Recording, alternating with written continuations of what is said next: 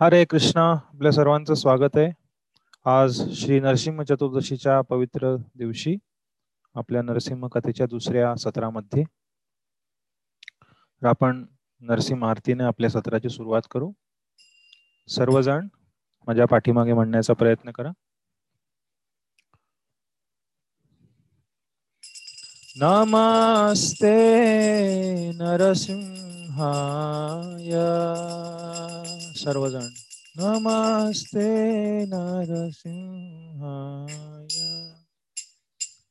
नमस्ते नरसिंहाय।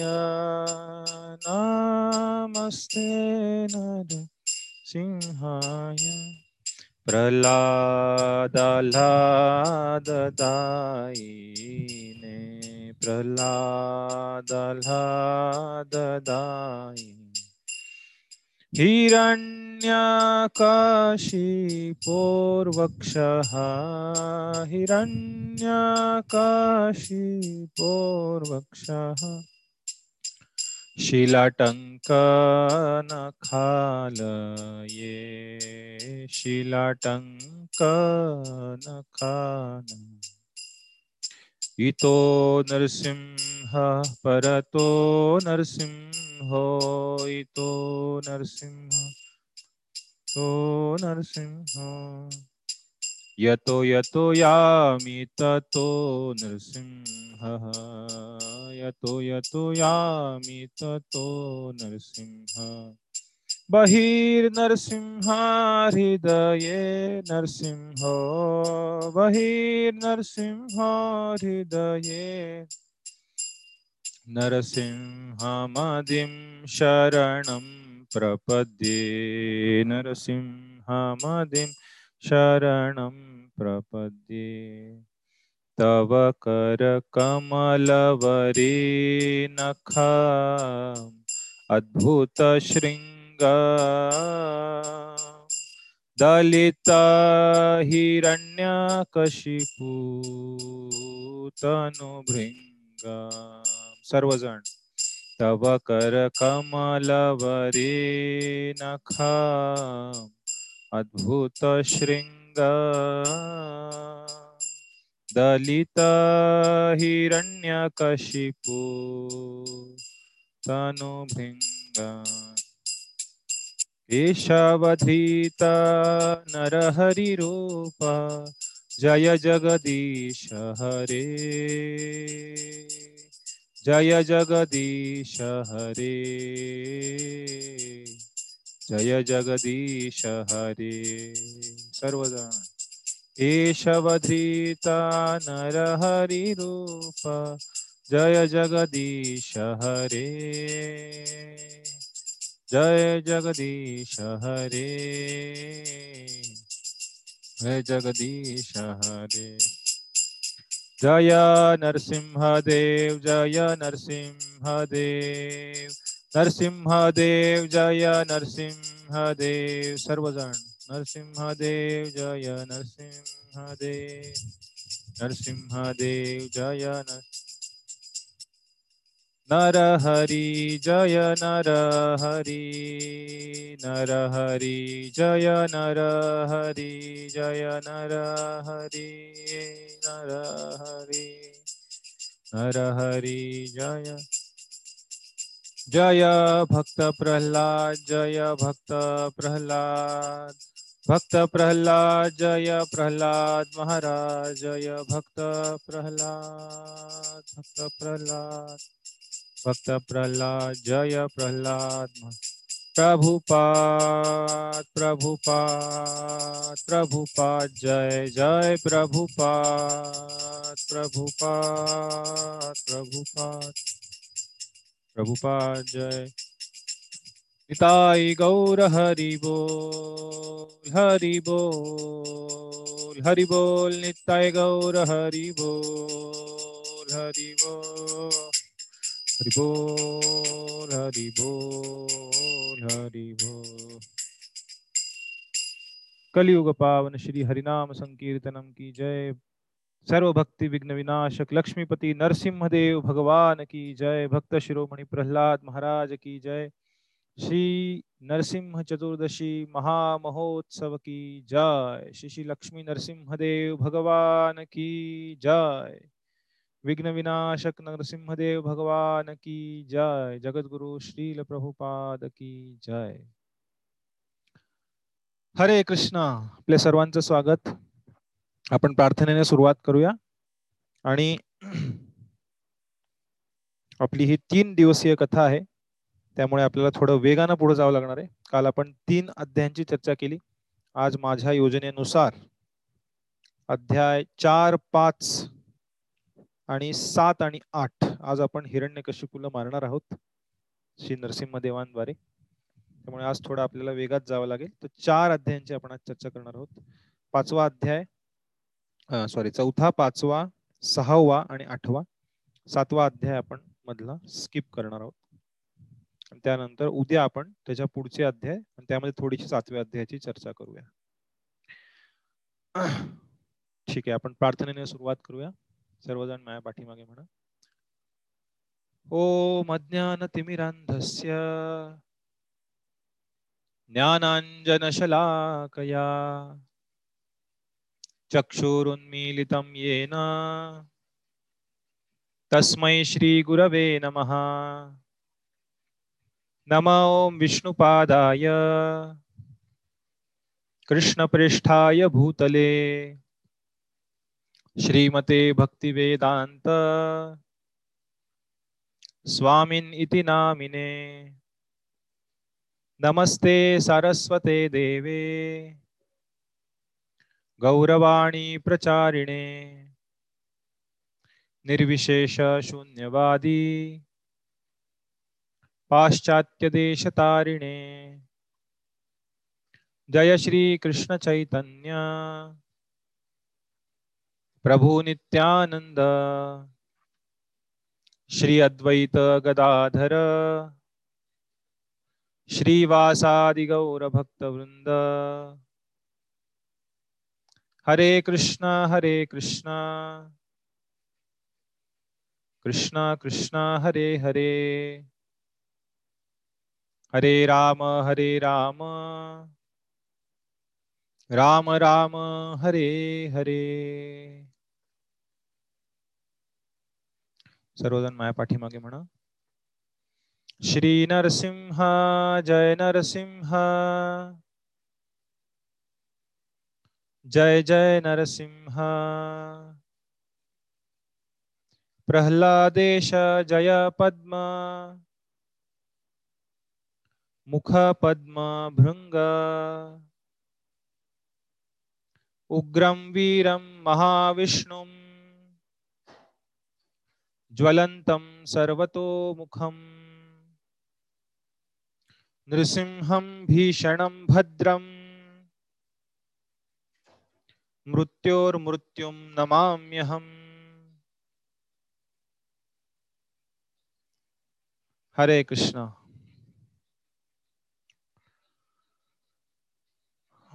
श्रीमद्भागवतं स्कन्धसात्। अध्याय चार.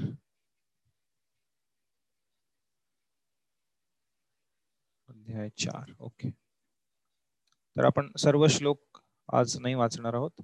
काही श्लोकांची चर्चा करू आणि काही श्लोक आपण फक्त जे महत्त्वाचे श्लोक आहेत त्यांचे आपण गायन करणार आहोत. बाकीचे श्लोक आपण फक्त त्यांची कथा रूपात चर्चा करणार आहोत. तर काल आपण चर्चा केली कशा प्रकारे ही चर्चा होत आहे सुखदेव महाराज आणि परीक्षित महाराजांमध्ये आणि त्यानंतर सुखदेव गोस्वामी नारद मुनींद्वारे युधिष्ठिर महाराजांना दिले गेलेल्या संदेशाची माहिती देतात आणि त्याची चर्चा इथं होत आहे जी नारद मुनींद्वारे युधिष्ठिर महाराजांना सांगण्यात आली राजसूय राजस्वीय यज्ञाच्या वेळेस. आणि तेव्हा त्यांनी कथन केलं कशा प्रकारे हिरण्याक्षाचा मृत्यू झाला वराहदेवांद्वारे. वध करण्यात आला आणि त्यानंतर हिरण्यकशिपू अतिशय क्रोधित होऊन त्याने तपश्चर्या केली आणि ब्रह्मदेवांकडनं खूप सारे वरदान प्राप्त करून घेतले. आणि ब्रह्मदेवांनी हे सर्व वरदान हिरण्यकशिपूला दिले आणि त्याच्या तपस्येने ते खूप प्रसन्न झाले आणि अतिशय दुर्लभ असे सर्व वरदान या हिरण्यकशिपूला दिल्यानंतर ब्रह्मदेव तिथनं अंतर्धान झाले आणि हिरण्यकशिपू त्याला प्राप्त झालेल्या त्या महाभयानक शक्तीने संपूर्ण विश्वाला त्रास देऊ लागला. आणि ब्रह्मदेवांच्या वरदानांमुळे त्याला अतिशय दिव्य असं शरीर प्राप्त झालं होतं. दिव्य याचा अर्थ आध्यात्मिक नाही दिव्य याचा अर्थ खूप शक्तिशाली आणि खूप सुंदर असं शरीर त्याला प्राप्त झालं होतं. सोनेरी रंगाचं खूप शक्तिशाली असलेलं आणि त्याच्याकडे स्थूल आणि सूक्ष्म सर्व प्रकारच्या अनेक शक्त्या प्राप्त झाल्या होत्या. आणि त्याने सर्वांना त्रास द्यायला सुरुवात केली. या अध्यायात सातव्या श्लोकामध्ये वर्णन आहे. कॅन्टो सेवन एक minute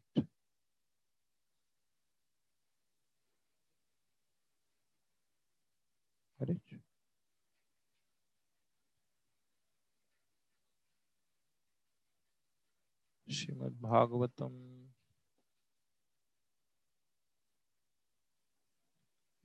two seven एक मिनिट हरे कृष्णा हरे कृष्णा कृष्णा कृष्णा, हरे हरे। हरे राम हरे राम राम राम, हरे हरे। इथे का नहीं नाहीये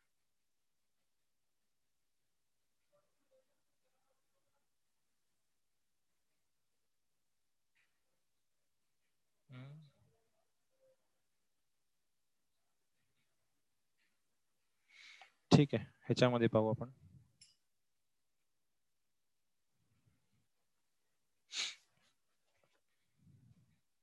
स्क्रीन दिसतीये सर्वांना? Four point seven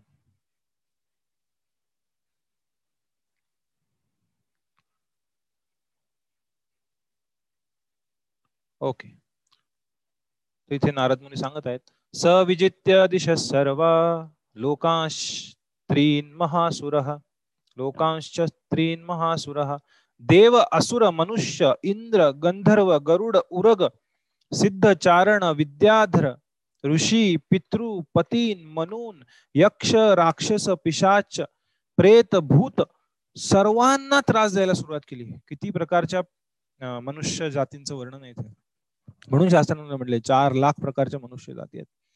तर यामध्ये देव असुर मनुष्य इंद्र गंधर्व गरुड म्हणजे पक्षी दिव्य स्तरावरचे गरुडजींसारखे. तर उरग उरग म्हणजे सर्प उरग उर म्हणजे उरावर चालणारे उराद्वारे पुढे पुढे जाणारे ग म्हणजे जाणे गच्छती. उरावर झोपून जाणारे म्हणजे सर्प सिद्ध चारण विद्याधर ऋषी पितृपतीन म्हणून कुणालाही सोडलं नाही. यक्ष राक्षस रक्ष पिशाच ईश प्रेत भूत सर्वजण या हिरण्यकशिपूच्या त्रासाने अतिशय त्रस्त झाले होते. आणि त्याने इंद्राचं आसनही काबीज केलं आणि तिथे जाऊन तो राज्य करू लागला सर्व ब्रह्मांडामध्ये फिरू लागला. आणि त्याच्या शासनाचं वर्णन आहे त्याला म्हटलेलं आहे चंड शासन. अतिशय भयानक सर्व ब्रह्मांडामध्ये सर्वांना घाबरवून सोडणार असं शासन त्याने चालू केलं. ज्याला चंड शासन नारद मुनी म्हणतात.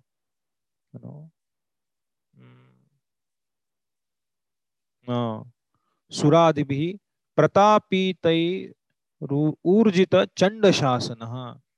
चंड शासन म्हणजे अतिशय भयानक लोकांवरती अत्याचार करणार असं शासन याला म्हटलेलं आहे. सिव्हिअर यु नो खूप कडक अत्याचारी असं शा, शासन हा हिरण्यकशिपू संपूर्ण विश्वावरती करू लागला. आणि तो नेहमी मदमत्त असायचा नशेमध्ये असायचा त्याचे डोळे असे यु नो फिरायचे आणि उडी यु नो प्रचंड शक्ती प्राप्त झाल्यानंतर आपल्याला व्यक्तीचा खरा स्वभाव समजून येतो. जेव्हा व्यक्तीकडे काही नसतं तेव्हा व्यक्ती खूप नम्र असतो. पण जेव्हा सर्व गोष्टी त्याला प्राप्त होतात त्याला धन संपत्ती शक्ती त्याचा प्रभाव या सर्व गोष्टी मिळायला लागल्यानंतर त्या व्यक्तीचा खरा स्वभाव पुढे येतो. आणि हा स्वभाव हिरण्य कश्यपूचा इथे प्रकट व्हायला सुरुवात झाली. प्रत्येक जण त्याची पूजा करत होते. नारद मुनी वर्णन करतात आम्ही सर्वजण विद्याधर अप्सरा सर्व ऋषी मुनी गंधर्व सर्वजण हिरण्य कश्यपूला नतमस्तक होतो. आम्ही सर्वजण त्यांना घाबरून राहत होतो असं नारद मुनी युधिष्ठिर महाराजांना सांगतात. फक्त तीन जे विग्रह आहेत या प्रत्येक ब्रह्मांडामधले ब्रह्मा विष्णू महेश हे ब्रह्मा विष्णू महेश सोडून सर्वजण हिरण्यकश्यपूच्या दराऱ्याखाली जीवन जगत होते घाबरून जीवन जगत होते. आणि त्यांनी हिरण्यकश्यपूने सर्व नियम बदलायला सुरुवात केली. जशी आपण चर्चा केली या ब्रह्मांडाचं कार्य कसं चालतंय त्याने सर्व जे काही यज्ञ चालू होते जे काही चांगली कृत्य चालू होती त्याचं सर्वाचं पुण्य त्याने स्वतःकडे ओढून घ्यायला सुरुवात केली. या सर्व ऋषी मुनींकडनं स्वतःसाठी आणि स्वतःसाठी यज्ञ करायला सुरुवात केली.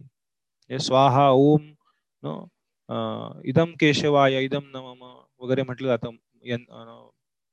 यज्ञामध्ये आज नरसिंहदेवांचा यज्ञ झाला. इदम नरसिंहाय इदम नमम तसं सर्व यज्ञांमध्ये इदम हिरण्य कशुपवे इदम नमम अशी मंत्र म्हटले जाऊ लागले सर्व ब्रह्मांडामध्ये. आणि कोण आहे तो विष्णू? कोणी नाही आहे? मी आहे सर्व ब्रह्मांडाचा स्वामी. अशा प्रकारे हिरण्यकश्यपू नियम या ब्रह्मांडातले नियंत्रित करू लागला निसर्गाला नियंत्रित करू लागला आणि संपूर्ण ब्रह्मांडामध्ये अतिशय धनधान्याने भरपूर आणि अतिशय समृद्ध असं वातावरण निर्माण झालं. पण सर्व हे हिरण्य कश्यपूच्या कब्ज्यामध्ये होतं. एक हाती सत्ता संपूर्ण त्याच्या ताब्यामध्ये होतं. वर्णन आहे याच अध्यायामध्ये की पृथ्वी खूप सारे धान्य आणि गायी खूप सारं दूध देऊ लागल्या. घाबरून हे सर्व प्रेमाने नव्हतं होत. पृथ्वी सुद्धा घाबरून खूप सारं धान्य प्रकट करू लागली हिरण्य कश्यपूच्या इच्छे खातर गायी खूप दूध देऊ लागल्या. आणि बाहेरच्या अवकाशा अवकाशामध्ये सुद्धा खूप सारे असे आश्चर्यजनक असे सुंदर सुंदर काही यु नो गोष्टी दिसू लागल्या सर्व लोकांना. जे सप्तसागर आहेत या ब्रह्मांडामधले म्हणजे मिठाचा सागर जे आपण अनुभवतो या पृथ्वीवरती त्याशिवाय इतर अनेक सागर आहेत. जसं मदिरेचा सागर आहे तुपाचा सागर आहे उसाच्या रसाचा सागर आहे दही दूध आणि गोड पाण्याचा समुद्र. असे सप्तसागर आपले हे सप्तसागर नाही इथले मिठाचे. हे सप्तसागर मिठाचेच आहेत. हा एकच सागर आहे एका एका दृष्टीनं. पण बाकीचे जे सप्तसागर आहेत ब्रह्मांडात दुसऱ्या ठिकाणी ते सुद्धा त्यामध्ये खूप साऱ्या खनिजांचं खूप साऱ्या माणिक मोती आदी गोष्टींचं निर्मिती करू लागले. हिरण्यकशिपूच्या भयाने. सर्व पर्वत सर्व दर्या या ठिकाणी हिरण्यकशिपू साठीच सर्व गोष्टी केल्या जाऊ लागल्या. तिथले जे उद्यान होती जे वन होते ते सर्व त्याच्या आनंदासाठी वापरले जाऊ लागले. सर्व वृक्ष आदी वेली लता सर्व फळा फुलांनी अगदी भरून गेल्या. पण हे सर्वजण अतिशय भयापोटी हे सर्व करू लागले. आणि हिरण्यकशिपूने सर्व देवी देवतांची जी खाती आहेत यु नो जी सारी डिपार्टमेंट्स आहेत ती सर्व स्वतःकडे ठेवली. म्हणजे एखादा व्यक्ती प्रधानमंत्री झाला देशाचा पंतप्रधान आणि त्याने सर्व खाती स्वतःकडे एक्सटर्नल अफेअर्स पण त्याच्याकडेच होम मिनिस्ट्री पण त्याच्याकडेच रेल्वे पण त्याच्याकडेच एज्युकेशन त्याच्याकडे सगळं स्वतःकडे. हा एक हाती अंमल हिरण्यकशिपूचा संपूर्ण ब्रह्मांडावरती चालू झाला. आणि एवढं सगळं भरभराटीला जात असताना इंद्र चंद्र वरुण आदी सूर्य सर्व देव त्याच्या ऋषी मुनी गंधर्व सगळं त्याच्या चरणावरती येऊन गडागडा लोळतायत. असं वर्णन त्यांचे सगळ्यांचे हेल्मेट्स जे काही मुकुट होते ते टन टन टन टन वाजायचे हिरण्यकशिपूच्या दरबारामध्ये. आणि सर्वजण येऊन त्याला सलाम ठोकायचे. नारद मुनी म्हणतात आम्ही काहीही करू शकत नव्हतो. आम्हीही सर्वजण जाऊन या हिरण्यकश्यपूला मान देत होतो. सर्वजण हतबल होते. कोणी काहीही करू शकत नव्हतं. एवढं सगळं असूनही नारद मुनी सांगतात की हिरण्य कशिपूची परिस्थिती काय होती? एवढं सगळं असूनही हिरण्य कशिपू हा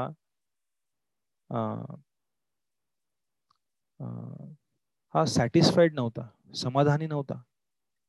स इत्थम निर्जित ककुप एकराट विषयान प्रियान एकराट एकटा सर्वांवरती राज्य करत होता. यथोपजोषम भुंजानो न तृप्यत अजितेंद्रिय न तृप्यत. तृप्त झाला नाही. समाधानी झाला नाही. कशामुळं? दुसऱ्या शब्दात उत्तर आहे. न तृप न अतृप्यत अजित इंद्रिय. कारण या हिरण्यकशिपूच त्याच्या इंद्रियांवरती अजिबात संयम नव्हता. हा संयम नसल्यामुळं हिरण्यकशिपू हा समाधानी होऊ शकला नाही. आणि अशा प्रकारचं राज्य त्याने अनेक वर्ष केलं. आणि त्याला वाटत होतं की आता हे असंच चालू राहणार. या भ्रमामध्ये हिरण्यकशिपू जीवन जगत होता. त्याला वाटत होतं आता मी सर्वांना पराभूत केलेलं आहे. आता मी वर्चस्व प्रस्थापित केलेलं आहे माझं आणि मी असं जीवन आता नित्य काळासाठी जगत जगत राहणार. हा भ्रम हा भौतिकतावादी लोकांच्या मनामध्ये असतो. भागवतामध्ये सांगितलेले की अशा भ्रमात सर्व लोक जगतात. त्यांना थोडी शक्ती प्राप्त झाली थोडं धन प्राप्त झालं थोडं वर्चस्व आलं थोडा मान सन्मान मिळाला त्यांना वाटतं आता किती छान. मी नियंत्रक झालेलो आहे मी उपभोक्ता आहे मी भोगी आहे. भगवद्गीतेत भगवंत सांगतात ईश्वरोहम अहम भोगी सिद्धोहम बलवान सुखी. कोण न्यो असती सदृशम मया माझ्यासारखा कोण आहे? मीच सर्वात बलवान आहे. आणि मी या विश्वाचा केंद्रबिंदू आहे. मी भोगी आहे. सर्व माझ्या भोगासाठी आहे. अशा प्रकारची भावना या हिरण्यकशिपूने निर्माण झाली. आणि अशा प्रकारे राज्य करत असताना सर्व देवी देवता त्यांचं नेहमीच ठरलेलं आहे. अडचण झाली. प्रॉब्लेम आला की लगेच देवी देवता ह्या ब्रह्मदेवांकडे जातात आणि तिथून ते सर्वजण भगवंतांकडे जातात. सर्व देवी देवता भगवान ऋषिकेशांची त्यांनी आराधना केली त्यांना प्रार्थना केली की ही खूप महाभयंकर स्थिती आहे. त्यामुळे तुम्ही लवकरच प्रकट व्हा आणि आम्हाला वाचवा. भगवंत सर्वांच्या हृदयामध्ये आहेत. प्रत्येकमध्ये आहेत. ते सर्व जाणतात.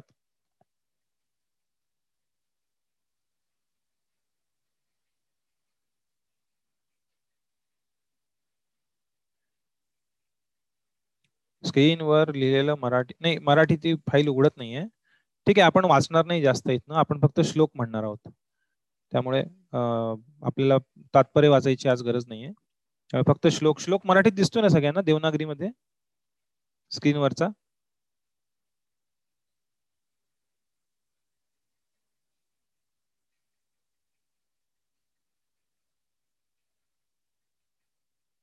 ठीक.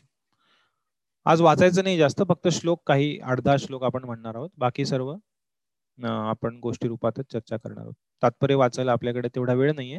त्यामुळे तुम्ही फक्त श्लोक जेव्हा येतो तेव्हा तुम्ही म्हणण्याचा प्रयत्न करा माझ्या मागे.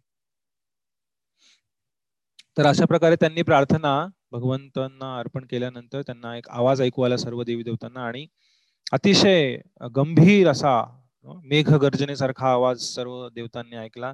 भगवंतांनी त्यांना सर्वांना सांगितलं की लवकरच मी प्रकट होईन. तुम्ही चिंता करू नका. आणि मी तुमच्या सर्वांचं भलं इच्छितो. पण हा हिरण्यकशिपू हा स्वतःच्या कर्मानेच मारला जाईल. जेव्हा हा हिरण्यकशिपू आपल्या मुलाप्रती अपराध करेल त्यावेळेस मी प्रकट होईन.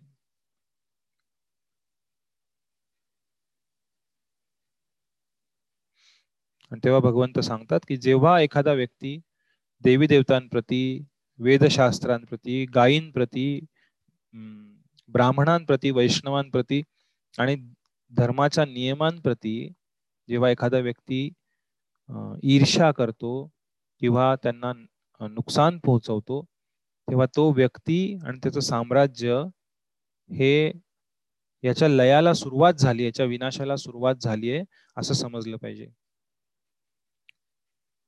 आणि भगवंत म्हणाले जेव्हा याचा जो मुलगा होईल त्याला जो त्रास देईल जेव्हा त्यावेळेस त्या वैष्णव अपराधाद्वारेच याचा विनाश होणार आहे. त्यामुळे तुम्ही चिंता करू नका. लवकरच ह्याचा विनाश होईल. अशा प्रकारे त्यांना सांत्वना दिल्यानंतर तो आवाज तिथनं अंतर्धान झाला. त्यानंतर नारद मुनी अतिशय विस्तृत स्वरूपात त्यांचेच शिष्य प्रल्हाद महाराज यांचे सुंदर गुण इथं वर्णन करत आहेत या चौथ्या अध्यायामध्ये. नारद मुनी सांगतात काय आपण दोन श्लोक आहेत त्याची इथे. थोडक्यात पाहू. सात चार तीस. तस्य दैत्यपते पुत्रा चत्वार परमाद्भुता. त्या दैत्यपतीचे हिरण्यकश्यपूची चार मुलं होतील. प्रल्हाद त्यांमधला हा अतिशय महान असेल. अतिशय महान भगवंतांचा भक्त असेल. हिरण्यकशिपूला चार मुलं होती आणि एक मुलगी होती. त्यातले प्रल्हाद हे एक महान महाभागवत असे भगवंतांचे भक्त होते. आणि त्यांच्या गुणांचं वर्णन इथे नारद मुनी करतायत. ब्रह्मण्य अतिशय सत्वगुणी असे ब्राह्मणाचे गुण असलेला शील संपन्न खूप चांगलं चरित्र असलेला सत्यसंधो नेहमी परमसत्याशी संबंध ठेवणारा आणि परमसत्य समजून घेण्याचा प्रयत्न करणारा जितेंद्रिय ज्याची इंद्रिय पूर्णपणे संयमित आहेत आत्मवत सर्व भूतान सर्व इंद्रिय सर्व जीवात्म्यांना एक प्रिय सुरुत्तम सर्व जीवात्म्यांना स्वतःप्रमाणे आत्मवत स्वतःप्रमाणे पाहणारा म्हणजे त्यांच्या सुख दुःखामध्ये अतिशय त्यांच्या प्रती एक एक सौहार्द हृदयामध्ये धरणारे असे प्रल्हाद महाराज होते. दासवत सन्नतार्यंघ्रिम सन्नतार्य अंघ्रिम म्हणजे चरण कमळ भगवंतांचे त्या चरण कमळांशी भगवंतांचा दास म्हणून नेहमी स्वतःला समजणारे असे प्रल्हाद महाराज होते. पितृवत दीनवत्सल हा भगवंतांसमोर दासवत आणि जे दीन आहेत जे भगवत भक्ती हीन आहेत लोक त्यांच्यासाठी पितृवत त्यांच्यासाठी एक अतिशय करुणा हृदयामध्ये असलेला भगवत भक्तीचा प्रचारक असे प्रल्हाद महाराज होते. भ्रातृवत सदृशे स्निग्धो आणि त्यांच्या बरोबरीच्या लोकांसाठी एका बांधवाप्रमाणे अतिशय सुंदर चरित्र असलेले प्रल्हाद महाराज होते. गुरुशु ईश्वर भावन आणि त्यांच्या गुरूंना भगवंतां समान मान सन्मान देणारे विद्यार्थ रूप जन्माढ्यो. खूप सुंदर त्यांचं रूप होतं खूप चांगला त्यांचा जन्म होता. त्यानंतर त्यांचं शिक्षण आणि त्यांचं धन संपत्ती अशाद्वारे ते अतिशय सुसंपन्न असे होते. मान स्तंभ विवर्जित. मान आणि स्तंभ म्हणजे मान म्हणजे गर्व आणि स्तंभ म्हणजे स्तंभ म्हणजे अनसबमिसिव्ह म्हणजे जो दुसऱ्यांना दुसऱ्यांच्या आज्ञांचं पालन करत नाही. त्याला काय म्हणतात मराठीमध्ये? अनसबमिसिव्ह सबमिसिव्ह म्हणजे हा खूप what you call unsubmissive anyways त्यानंतर पुढच्या श्लोकात प्रल्हाद महाराजांच्या गुणांचं. न च उद्विग्न चित्त कधीही त्याचं मन हे उद्विग्न नाही व्हायचं. निस्पृह कुठल्याही भौतिक गोष्टींप्रती गाढ आसक्ती नव्हती. श्रुतेषु दृष्टेषु गुणेषु सर्व वैदिक जे कार्य आहेत अवस्तू दृक. त्यामुळं त्याद्वारे भौतिक जगताला हे खूप किंमत नाही द्यायची प्रल्हाद महाराज. म्हणजे खूप भौतिक गोष्टींद्वारे आकर्षित नाही व्हायचे. भौतिक गोष्टींना खूप जास्त महत्त्व नाही द्यायचे त्यांच्या जीवनामध्ये. दांतेंद्रिय प्राण शरीर धी सदा नेहमी त्यांचे इंद्रिय त्यांचे प्राणवायू त्यांचं शरीर आणि बुद्धी त्यांच्या नियंत्रणात होती आणि प्रशांत कामो. अतिशय शांत अशी त्यांची मूर्ती होती. रहिता सुरोसुर जरी ते दैत्य कुळामध्ये जन्मले होते तरी रहित असुर सुरा. त्यांच्यामध्ये असुर गुण अजिबात नव्हते तर देवतांचे गुण त्यांच्यामध्ये होते. त्यामुळं इथं आपल्याला दिसतं जो मूळ प्रश्न विचारला होता परीक्षित महाराजांनी सुखदेव महाराजांना की भगवंत पक्षपात करतात का? फक्त दैत्यांचा वध करतात. तर ते सांगण्यासाठी सुखदेव महाराजांनी ही कथा सांगितली प्रल्हाद महाराजांनी की नाही दैत्यांच्या कुळात जन्म घेऊन सुद्धा हिरण्यकशिपू सारख्या अतिशय दुष्ट आणि अभक्त अशा दानवाच्या परिवारात जन्म घेऊन सुद्धा प्रल्हाद महाराज हे अतिशय महान उच्च कोटीचे परमभक्त होते. बारा महाजनांमध्ये त्यांचं नाव आहे श्रीमद भागवतामध्ये. तर अशा प्रकारे मनुष्याचे गुण हे जास्त महत्त्वाचे आहेत. फक्त जन्म हा महत्त्वाचा नाही आहे असं आपण पाहतो रावण हा सुद्धा ब्राह्मण कुळात जन्मला होता पण रावण एवढा दुष्ट होता. पण प्रल्हाद महाराज हे दानव कुळात जन्मले असून भगवंतांचे महान भक्त आहेत. अशा प्रकारे प्रल्हाद महाराजांचे अतिशय सुंदर गुण वर्णन केल्यानंतर त्यांनी त्यांच्या भक्तिमय कार्याची माहिती दिली. कशा प्रकारे ते अजिबात भौतिक जे लहान मुलं खेळतात क्रीडा वगैरे आदी गोष्टींमध्ये त्यांना रस नव्हता. आणि त्यां बाह्य बाह्य दृष्टीने वाटायचं की ते एवढे ऍक्टिव्ह नाही आहेत एवढे इतर मुलांसारखे उत्साही नाही आहेत. पण ते अंतर्मनामध्ये पूर्णपणे भगवत भक्तीमध्ये रममाण होते. त्यांचं मन नेहमी कृष्ण चेतनेमध्ये व्यस्त होत. आणि हे भौतिक जगत कसं चाललंय याच्याशी त्यांना काही घेणं देणं नव्हतं. आणि इंद्रिय तृप्तीच्या इंद्रिय भोगाच्या कार्यांशी त्यांचा काहीही संबंध नव्हता. लहान बालक आहे पाच वर्षांचा. त्यांचे एवढे सुंदर गुण नारद मुनी त्यांच्या शिष्यांचे इथे वर्णन करत आहेत.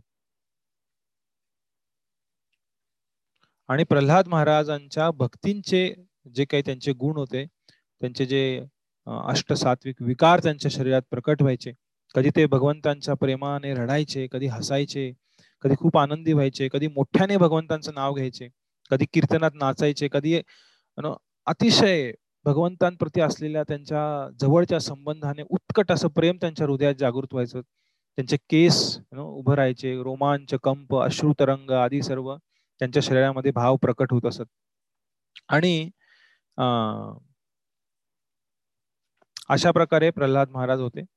आणि हिरण्य कश्यपूने या प्रल्हादाला खूप त्रास दिला आणि त्याला मारण्याचा प्रयत्न केला असं नारद मुनींनी युधिष्ठिर महाराजांना सांगितलं. तेव्हा युधिष्ठिर महाराजांनी नारद मुनींना प्रश्न विचारला इथे हा अध्याय संपतो चौथा. ते म्हणाले की असं का? कोण पालक आहेत जे आपल्या मुलाला त्रास देतील? कोण असे पालक आहेत? किती दुष्ट असतील ते किती निर्घृण असतील त्यांचं हृदय किती दगडासारखं असेल की जे स्वतःच्या मुलाला त्रास देऊन मारायचा प्रयत्न करतील. असं कार्य या हिरण्य हिरण्यकशिपून का केलं? असा प्रश्न युधिष्ठिर महाराज नारद मुनींना विचारतात. संपूर्ण भागवतामध्ये सर्व ज्या चर्चा आहेत त्या प्रश्न उत्तर या फॉर्मॅटमध्ये आहेत. या पद्धतीने पुढे जातात. त्यामुळे इथे लक्षात आपण घेतो की बऱ्याच वेळा जेव्हा उत्तम असा प्रश्न विचारला गेला तेव्हा त्याला अतिशय सुंदर असं उत्तर शास्त्रांमध्ये देण्यात आलेलं आहे. आणि हे अख्खं श्रीमद भागवतम हे परीक्षित महाराजांचे जे प्रश्न आहेत सुखदेव गोस्वामींना त्या प्रश्नांची उत्तरं सुखदेव गोस्वामी देत आहेत. आणि इथे नारद मुनी युधिष्ठिर महाराजांच्या प्रश्नाचं उत्तर देत आहेत. युधिष्ठिर महाराजांनी असा प्रश्न विचारल्यानंतर नारद मुनी त्यांना उत्तर द्यायला चालू करतात. आता आपण चौथ्या अध्यायात पाचव्या अध्यायात प्रवेश केलेला आहे. इथे नारद मुनी त्यांना सांगतात की प्रल्हाद भगवान विष्णूंपती अतिशय निस्सीम असे भक्त होते. आणि हिरण्यकश्यपू भगवान विष्णूंचा द्वेष करायचा. आणि हिरण्यकश्यपूने त्याच्या मुलाला आणि इतर मुलांनाही प्रल्हाद आणि इतर मुलांना त्यांच्या राजवाड्या राजमहालापाशीच असलेल्या एका गुरुकुलामध्ये जे गुरुकुल चालवलं जात होतं षंड आणि अमर्क या दोन शिक्षकांद्वारे. हे दोन शिक्षक म्हणजे शुक्राचार्यांची दोन मुलं होती. तर शुक्राचार्यांचे जे हे दोन मुलं षंड आणि अमरक त्यांच्या गुरुकुलामध्ये प्रल्हाद महाराज शिकण्यासाठी जायचे. त्यांच्या राजवाड्याच्या जवळच गुरुकुल होते दक्षिण भारतामध्ये तिरुपतीच्या जवळ तिरुपतीच्या अलीकडे. कडप्पा नावाचं स्टेशन आहे तिथनं तीन तासावरती. अहोबिलम नावाचं एक सुंदर नरसिंहदेवांचं धाम आहे स्थान आहे.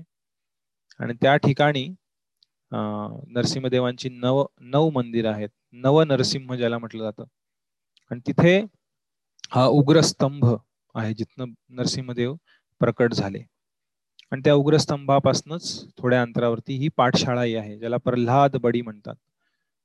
प्रल्हाद महाराजांची पाठशाळा जिथे शंड आणि अमरक यांच्या गुरुकुलामध्ये प्रल्हाद महाराज शिकण्यासाठी जायचे. तर शुक्राचार्य जरी ब्राह्मण असले महान ऋषी असले तरी भौतिक लाभापोटी दुर्दैवानं त्यांनी या दैत्यांची नोकरी स्वीकारलेली त्यांचे एक अमात्य म्हणून त्यांचे एक गुरु म्हणून. आणि त्यांची मुलंही वडिलांच्याच पावलावर पाऊल ठेवून हिरण्यकश्यपूची नोकरी करत होते. तर प्रल्हादांना या शंड अमरकांच्या पाठशाळेत पाठवलं. खरे ब्राह्मण असं कधी करणार नाहीत. अधर्माची बाजू कधीही घेणार नाहीत. फक्त जन्माने ब्राह्मण म्हणजे ब्राह्मण नाही. बऱ्याच वेळा आपण पाहतो की अलीकडच्या काळामध्ये सुद्धा तीनशे चारशे वर्षांपूर्वी शिवाजी महाराजांच्या काळात सुद्धा जे मुघल होते बाकीचे लोक होते त्यांच्या सुद्धा पदरी जे वकील वगैरे होते ते सर्व जन्मानी ब्राह्मण लोक होते. जसं अफजल खान आला होता शिवाजी महाराजांना त्यांच्यासोबत जो वकील होता तो त्यांचं नाव होतं कृष्णाजी कृष्णाजी पंडित कृष्णाजी हा भास्कर मायामध्ये तर अशा प्रकारची ही जी मनोवृत्ती आहे ती पूर्वीपासून चालत आलेली आहे. शुक्राचार्य सुद्धा त्यांच्या लोभी वृत्तीला बळी पडून हिरण्यकश्यपू सारख्या दैत्याची नोकरी करत होते. आणि प्रल्हाद त्यांच्या पाठशाळेत शिकत असताना अनेक विषय त्यांना शिकवले जायचे. वेगवेगळ्या विद्या भौतिक जगतात कसं वागायचं राज्य कसं करायचं कशा प्रकारे पॉलिटिक्स करायचं इंद्रिय भोगाच्या वस्तू कशा प्राप्त करायच्या जीवनामध्ये इतरांना त्रास कसा द्यायचा या सर्व गोष्टी शंड अमरक तिथे दैत्यांच्या पाठशाळेत काय शिकवलं जाईल? जे दानवांच्या पाठशाळेत शिकवलं जाईल ते सर्व शिकवण्याचा आणि सर्व मुलांना त्यांच्या वडिलांप्रमाणे सर्व दैत्यांप्रमाणे अतिशय क्रूर असं शिक्षण देण्याचा प्रयत्न या शंड आणि अमरकने तिथे चालू ठेवला होता. तेव्हा एकदा शाळेतनं गुरुकुलामधनं राजवाड्यात आल्यानंतर हिरण्यकश्यपूने अतिशय प्रेमाने त्यांच्या मुलाला त्याच्या मुलाला प्रल्हाद महाराजांना मांडीवर ठेवलं. लहान बालक होते प्रल्हाद महाराज पाच वर्षांचे. आणि त्याला अतिशय प्रेमाने जवळ घेतलं मुलाला. आणि प्रेमाने हिरण्यकश्यपू म्हणाले की बाळा शाळेत काय शिकलास? काय शिकवलं शाळेमध्ये? तुम्हाला सांगतोस का बऱ्याच वेळा आपण मुलं शाळेतनं घरी आल्यानंतर आज काय शिकवलं शाळेमध्ये? लहान मुलं काहीतरी उत्तर देतात तोडकं मोडकं उत्तर सांगतात. असं असं शिकवलं आमच्या शाळेमध्ये असं असं शिकवलं. आणि आई वडिलांना अशी तोडके बोल मुलांचे ऐकायला आवडतं. असं असं शिकवलं म्हणून. आणि मग आई वडिलांना आनंद होतो. त्याच उद्देशानं हिरण्यकशिपून विचारलं की बाबा शाळेत काय शिकवलं? सर्वात जास्त कुठला विषय आवडतो तुला शाळेमध्ये शिकवलेला? एकदा असुर राट पुत्रम अंकम आरोप्य पांडव. हे पांडव युधिष्ठिर. अंकम आरोप्य अंक म्हणजे मांडी. आरोप्य मांडीवर ठेवून एकदा असुर राट असा हिरण्यकशिपू पप्रच्छ विचारलं त्याने. काय विचारलं? कथ्यताम वत्स हे बाळा सांग मन्यते साधू यद भवान. तुझ्या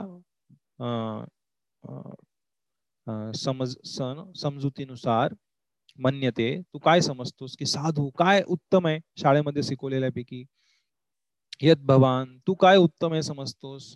आणि हिरण्य कौशल होतं की काहीतरी सांगेल बाबा आम्हाला असं शिकवलं गणितामध्ये बे के बे बे दोन चार ना?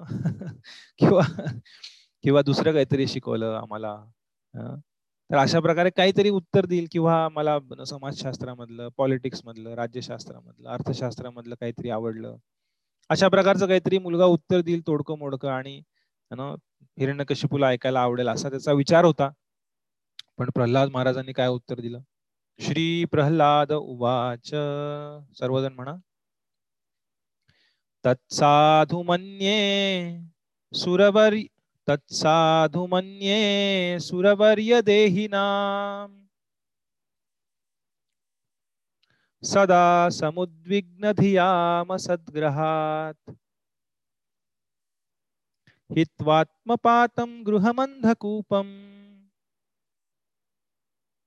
वनं गतो यद्धरिमाश्रयेत।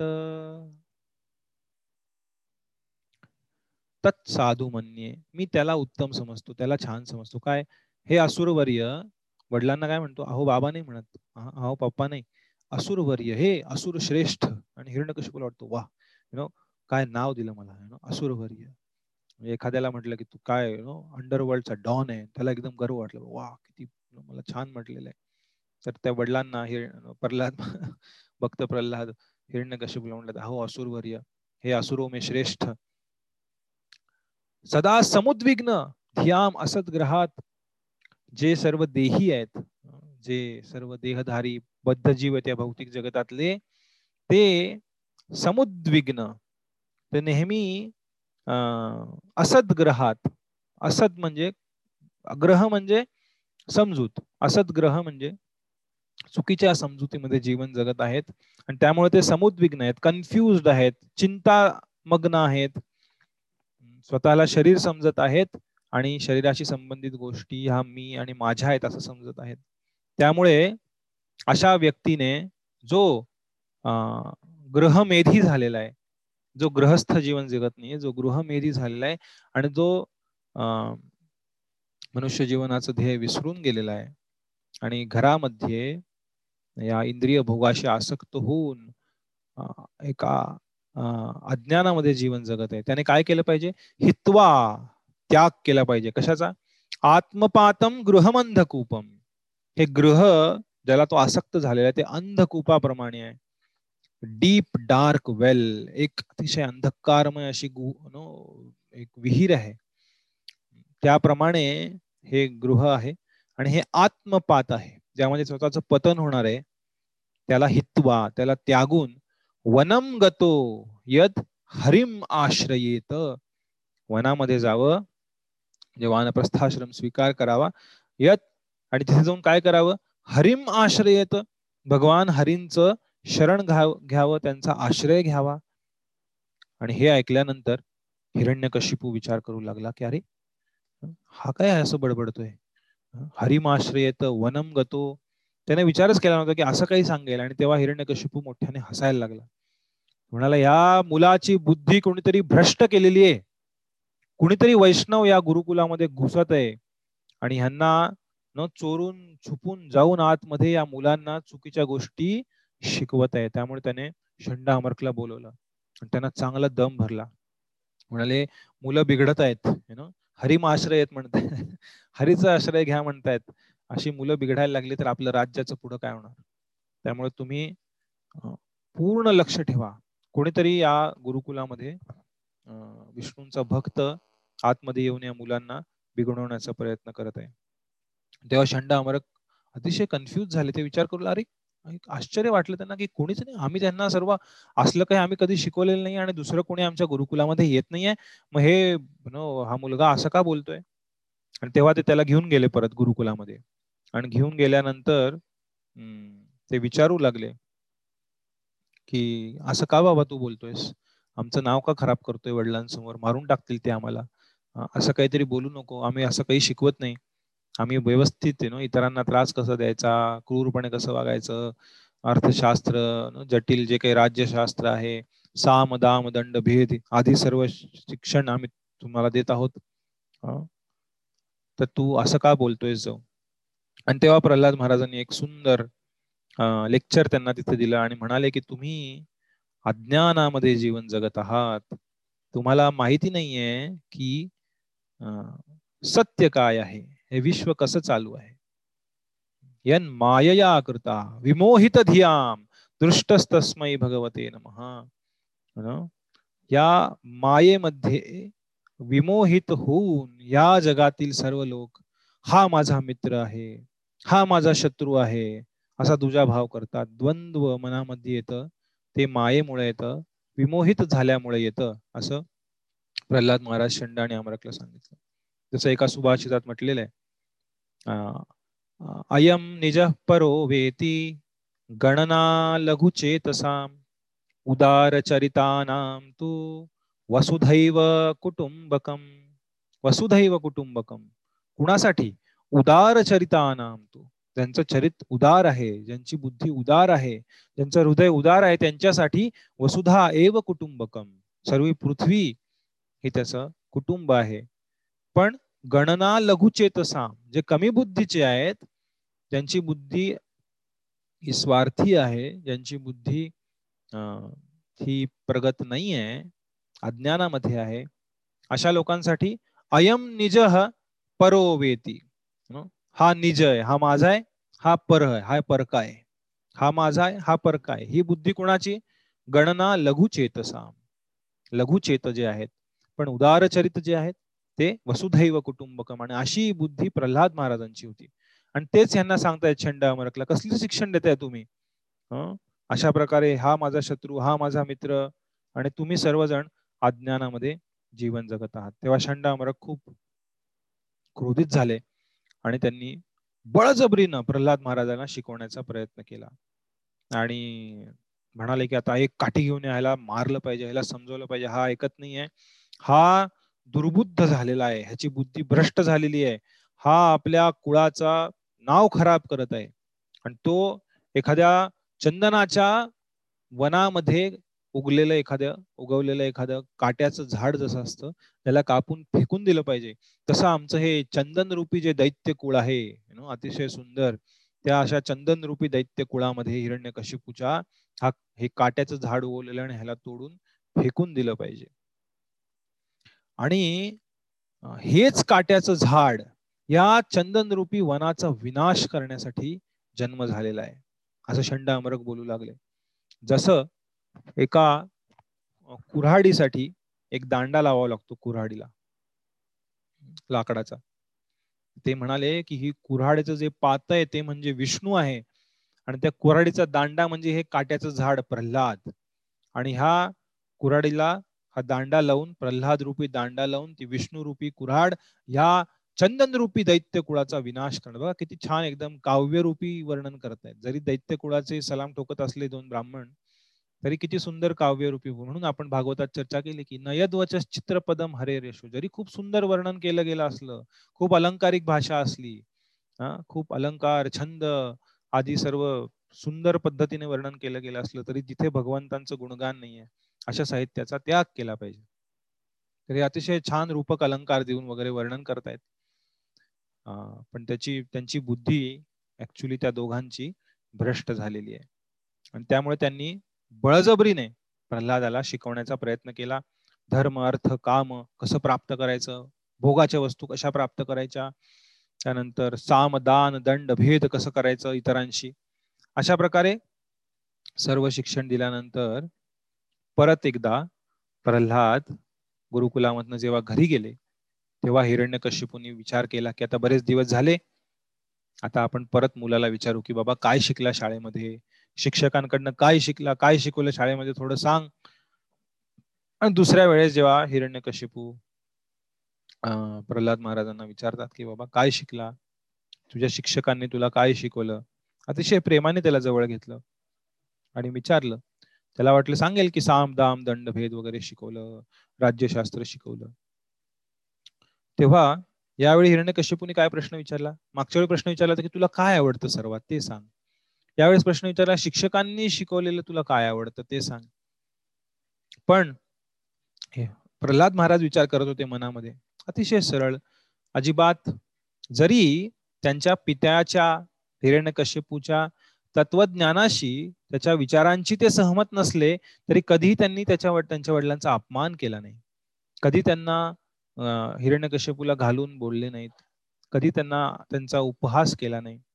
कधी त्यांची थट्टा केली नाही. अतिशय आदराने अतिशय प्रेमाने ते वडिलांशी बोलायचे पण त्यांच्या तत्वज्ञानाशी त्यांच्या जीवनविषयक विचारांची ते कधीच सहमत झाले नाहीत प्रल्हाद महाराज. आणि तेव्हा असा प्रश्न विचारल्यानंतर प्रल्हाद महाराज विचार केला त्यांनी. शिक्षक शिक्षकांनी शिकवलेलं गुरूंनी शिकवलेलं सर्वात जास्त काय आवडलं? तेव्हा प्रल्हाद महाराजांनी विचार केला माझे दोन शिक्षक आहेत. एक भौतिक हे दैत्य शिक्षण देणारे दोन शिक्षक आहेत छंड अमरक शुक्राचार्यांची पुत्र आणि माझे दुसरे आध्यात्मिक शिक्षक आहेत आध्यात्मिक गुरु आहेत जे साक्षात नारद मुनी आहेत. मग प्रल्हाद महाराजांनी विचार केला की या दोघांनी शिकवलेलं त्यात काय अर्थ नाही आहे ते यांना सांगण्यात काय अर्थ माझ्या वडिलांना? खरं मला आवडलेलं जे आहे ते नारद मुनींनी शिकवलेली जी गोष्ट आहे ती मला सर्वात जास्त आवडलेली आहे. आणि ती मी आता माझ्या वडिलांना सांगणार आहे. असं म्हणून प्रल्हाद पुढील श्लोक हिरण्यकश्यपूला उद्देशून म्हणाले. सर्वजण माया पाठीमागे म्हणा. खूप प्रसिद्ध श्लोक आहेत दोन. श्री प्रल्हाद उवाच. श्रवणं कीर्तनं विष्णोः. स्मरणं पादसेवनम् अर्चनं वन्दनं दास्यम् सख्यमात्मनिवेदनम् इति पुंसार्पिता विष्णौ। भक्तिश्चेन्नवलक्षणा। क्रियेत भगवत्यद्धा। तन्मन्ये धीतमुत्तमम्। तन्मन्ये धीतमुत्तमम. हे सर्वात उत्तम गोष्ट मी शिकलेलो आहे. काय शिकलेलो आहे? या नवविधा भक्तीने श्रवण कीर्तन स्मरण पादसेवन अर्चन वंदन दास्य सख्य आत्मनिवेदन. यांना विष्णू हो भगवान विष्णूंची भक्ती केली पाहिजे या नऊ पद्धतींद्वारे. इति पुंसा अर्पिता विष्णू भक्तीश्चेन नव लक्षण. हे भक्तीचे नऊ लक्षण आहेत ज्याद्वारे मनुष्यांद्वारे भगवान विष्णूंची भक्ती केली गेली पाहिजे. क्रियेत भगवत्यद्धा तन्मन्ये धीतमुत्तमम आणि ज्यांनी आपलं जीवन अशा प्रकारच्या भगवंतांच्या सेवेसाठी वाहिलेलं आहे सेवा करण्यासाठी दिलेलं आहे ते पूर्णपणे ज्ञानात आहेत अधितम उत्तमम ते सर्वात जास्त शिकलेले आहेत ते सर्वात जास्त बुद्धिमान आहेत असं प्रल्हाद महाराज हिरण्यकश्यपूला म्हणाले. तेव्हा हिरण्यकश्यपू अतिशय क्रोधित झाला खूप राग जळफळाट नो आणि खूप क्रोधाने हिरण्यकश्यपू याने प्रल्हादाला विचारलं की अरे एवढा माज तुला आलेला आहे अशा प्रकारे तू सांगतोस विष्णूचं नाव घेतोस जो माझा शत्रू आहे. एक मिनिट. प्रभुपादांनी खूप मोठं तात्पर्य दिलेलं आहे. एक सेकंड पुढचा श्लोक मी दाखवतो तुम्हाला पंचवीसावा. खूप मोठं तात्पर्य आहे.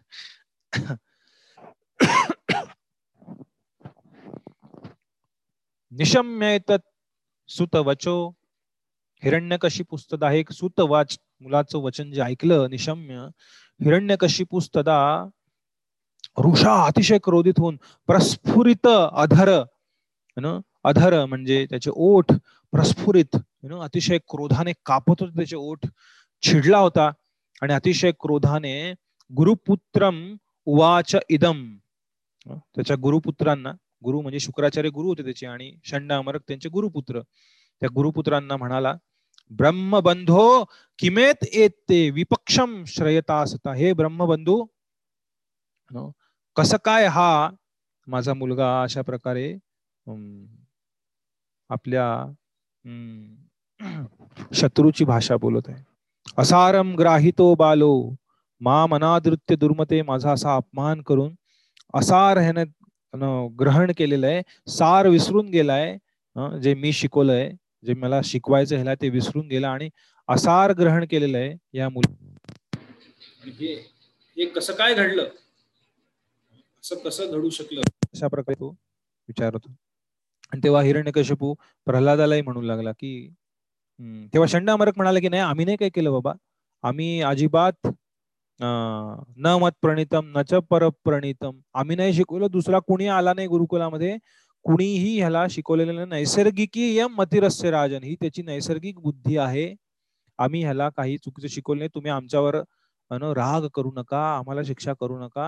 अशा प्रकारे ते दोघं खूप घाबरले होते. त्यामुळे ते स्वतःच रक्षण करू लागले की बाबा आम्ही असं काही केलेलं नाही. तुम्ही आम्हाला याच्यासाठी जबाबदार धरू नका. आणि तेव्हा हिरण्य कश्यपू प्रल्हादाला म्हणाला की कुतो अभद्रा सती मती अरे यु नो कुठनही अभद्रामती तुला प्राप्त झाली आपल्यासारख्या अशा पवित्र दैत्य कुळात तू जन्मलेला आहेस आणि अशी अभद्रामती असतीमती यु नो जी दुष्टमती आहे असती आहे अभद्र आहे अशी मती तुला कुठनं प्राप्त झाली? तेव्हा मती शब्द प्रल्हाद महाराजांनी पकडला आणि पुढचा श्लोक हिरण्यकशिपूला उद्देशून प्रल्हाद महाराज म्हणाले हो, पुढचे दोन श्लोक खूप महत्त्वाचे आहेत. सर्वजण माझ्या पाठीमागे म्हणा. श्री प्रल्हाद उवाच,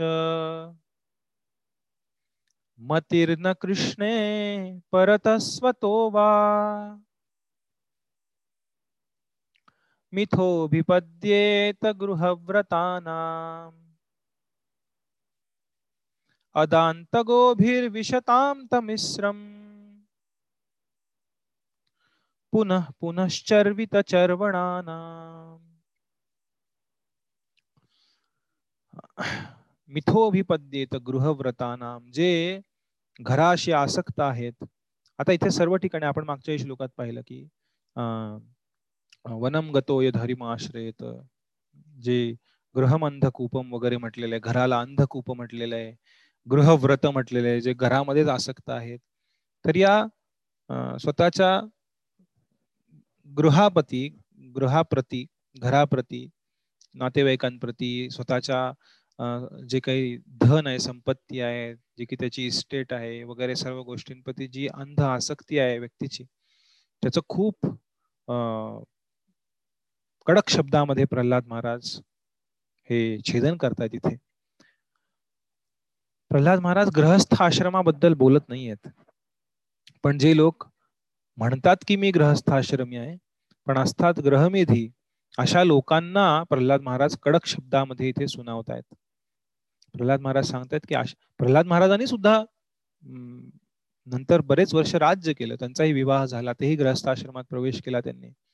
पण इथे जे ते गृह गृह गृहव्रत ग्रहम अंधकूपम वगैरे सर्व बोलत आहेत ते ग्रहस्थ आश्रमामध्ये राहून भगवंतांना विसरून गेलेल्या लोकांबद्दल ते बोलत आहेत. जे भगवंतांची भक्ती करत नाहीत ज्यांचं जीवन ग्रहस्थ आश्रमात राहून फक्त आहार निद्रा भय मैथून इंद्रिय भोगासाठीच दिलं गेलेलं आहे अशा लोकांबद्दल प्रल्हाद महाराज इथं बोलत आहेत.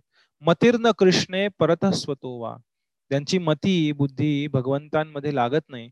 परत दुसऱ्यांद्वारे नाही स्वतः नाही. स्वतोवा स्वतःही नाही म्हणजे स्वतःद्वारे. नाहीतर परत म्हणजे दुसऱ्यांद्वारे. की बाबा दुसरा येऊन सांगतोय तुम्हाला की बाबा भक्ती करा भगवंतांची. मनुष्य जीवन त्याच्यासाठी प्राप्त झालेलं आहे.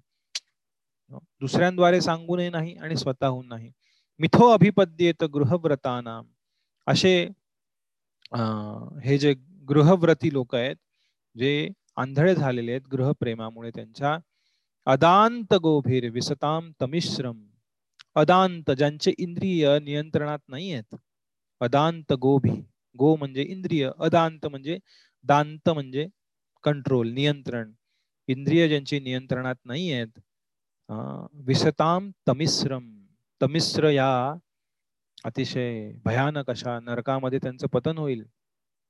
विविध विविध प्रकारचे नरक आहेत. अठ्ठावीस प्रकारच्या नरकांचं वर्णन आहे पाचव्या स्कंधामध्ये.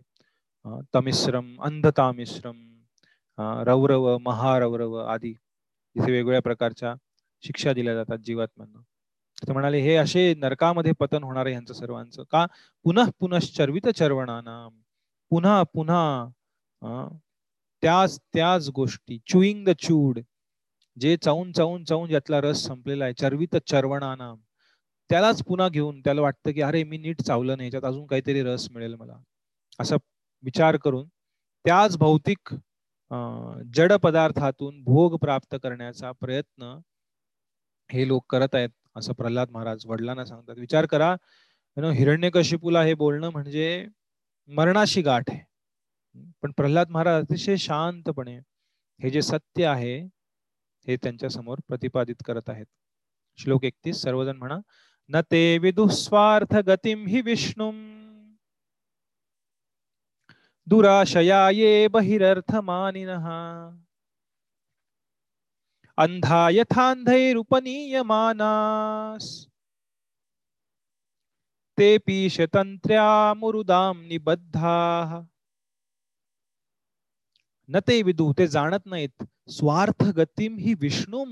खरी स्वार्थ गती ही भगवान विष्णू आहेत. जर कुणी खराच स्वार्थी असेल खरंच स्वतःच चांगलं इच्छित असेल तर त्यांनी भगवान विष्णूंकडे जावं. दुराशया ये बहिरर्थ मानिना हे अतिशय दुर्धर अशा आशेने की आम्हाला इथं सुख प्राप्त होईल इथं सुख प्राप्त होईल ह्याच्यात सुख प्राप्त होईल. या दुराशयेने बहिरअर्थ मानिना खरा अर्थ खरं जीवनाचं सार हे बाहेर कुठंतरी आहे.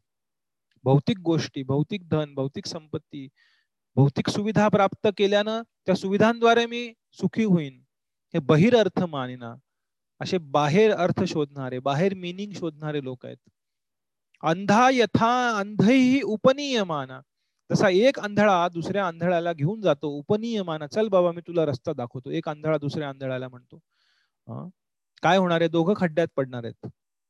ते ईश तंत्र्याम उरुदाम निबद्धा. ईश तंत्र्या भगवंतांच्या तंत्राने भगवंतांच्या मेकॅनिझमने या भौतिक जगतातल्या उरुदामनी बद्ध ते या भगवंतांच्या ज्या तीन गुणांचं जे बंधन आहे भौतिक जगातलं त्याने बांधले गेलेले आहेत पूर्णपणे अडकलेले आहेत आणि बाहेर सुख शोधण्याचा प्रयत्न करत आहेत.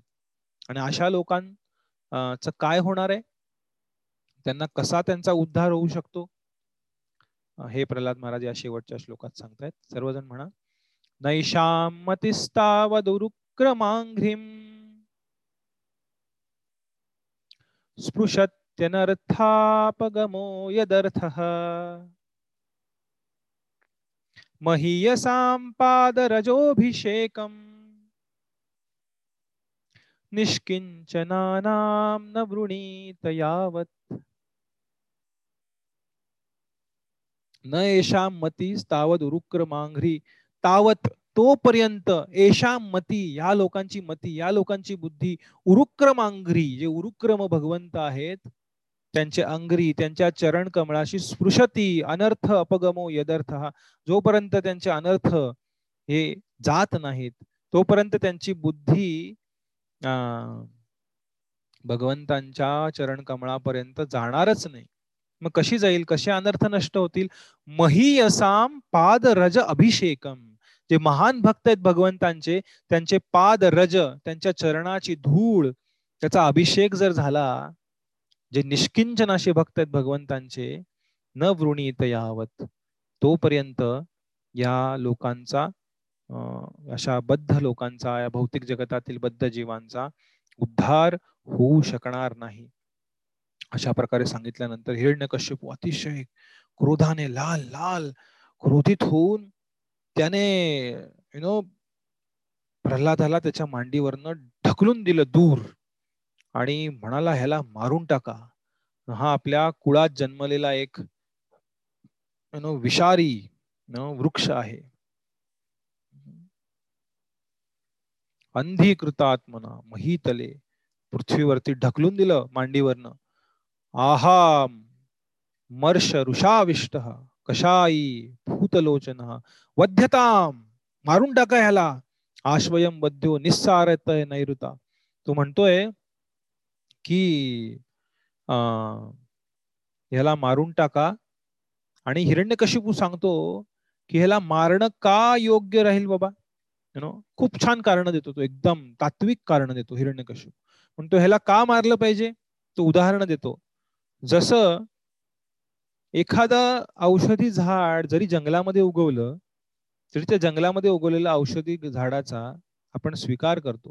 जरी ते लावलं गेलं नसलं असंच उगून आलं असलं तरी त्याचा स्वीकार वनामधील औषधी झाडाचा करतात. त्याचप्रमाणे एखादा आपला मित्र असेल उपयोगी असेल आणि दुसऱ्या कुळात जन्मला असेल आपला जरी आपल्या परिवारातला नसेल तरी त्याचा आपण स्वीकार केला पाहिजे. पण जरी आपल्या शरीराचा एखादा भाग असेल आणि जर तो आपल्याला त्रास देत असेल हो, त्याला रोग झाला असेल कॅन्सर झाला असेल तर लगेच तो भाग तोडून कापला पाहिजे. आणि हा आपल्या शरीराचा भाग जो प्रल्हाद आहे तो अशाच प्रकारे हा दुष्ट आहे. हा आपला ऐकत नाहीये.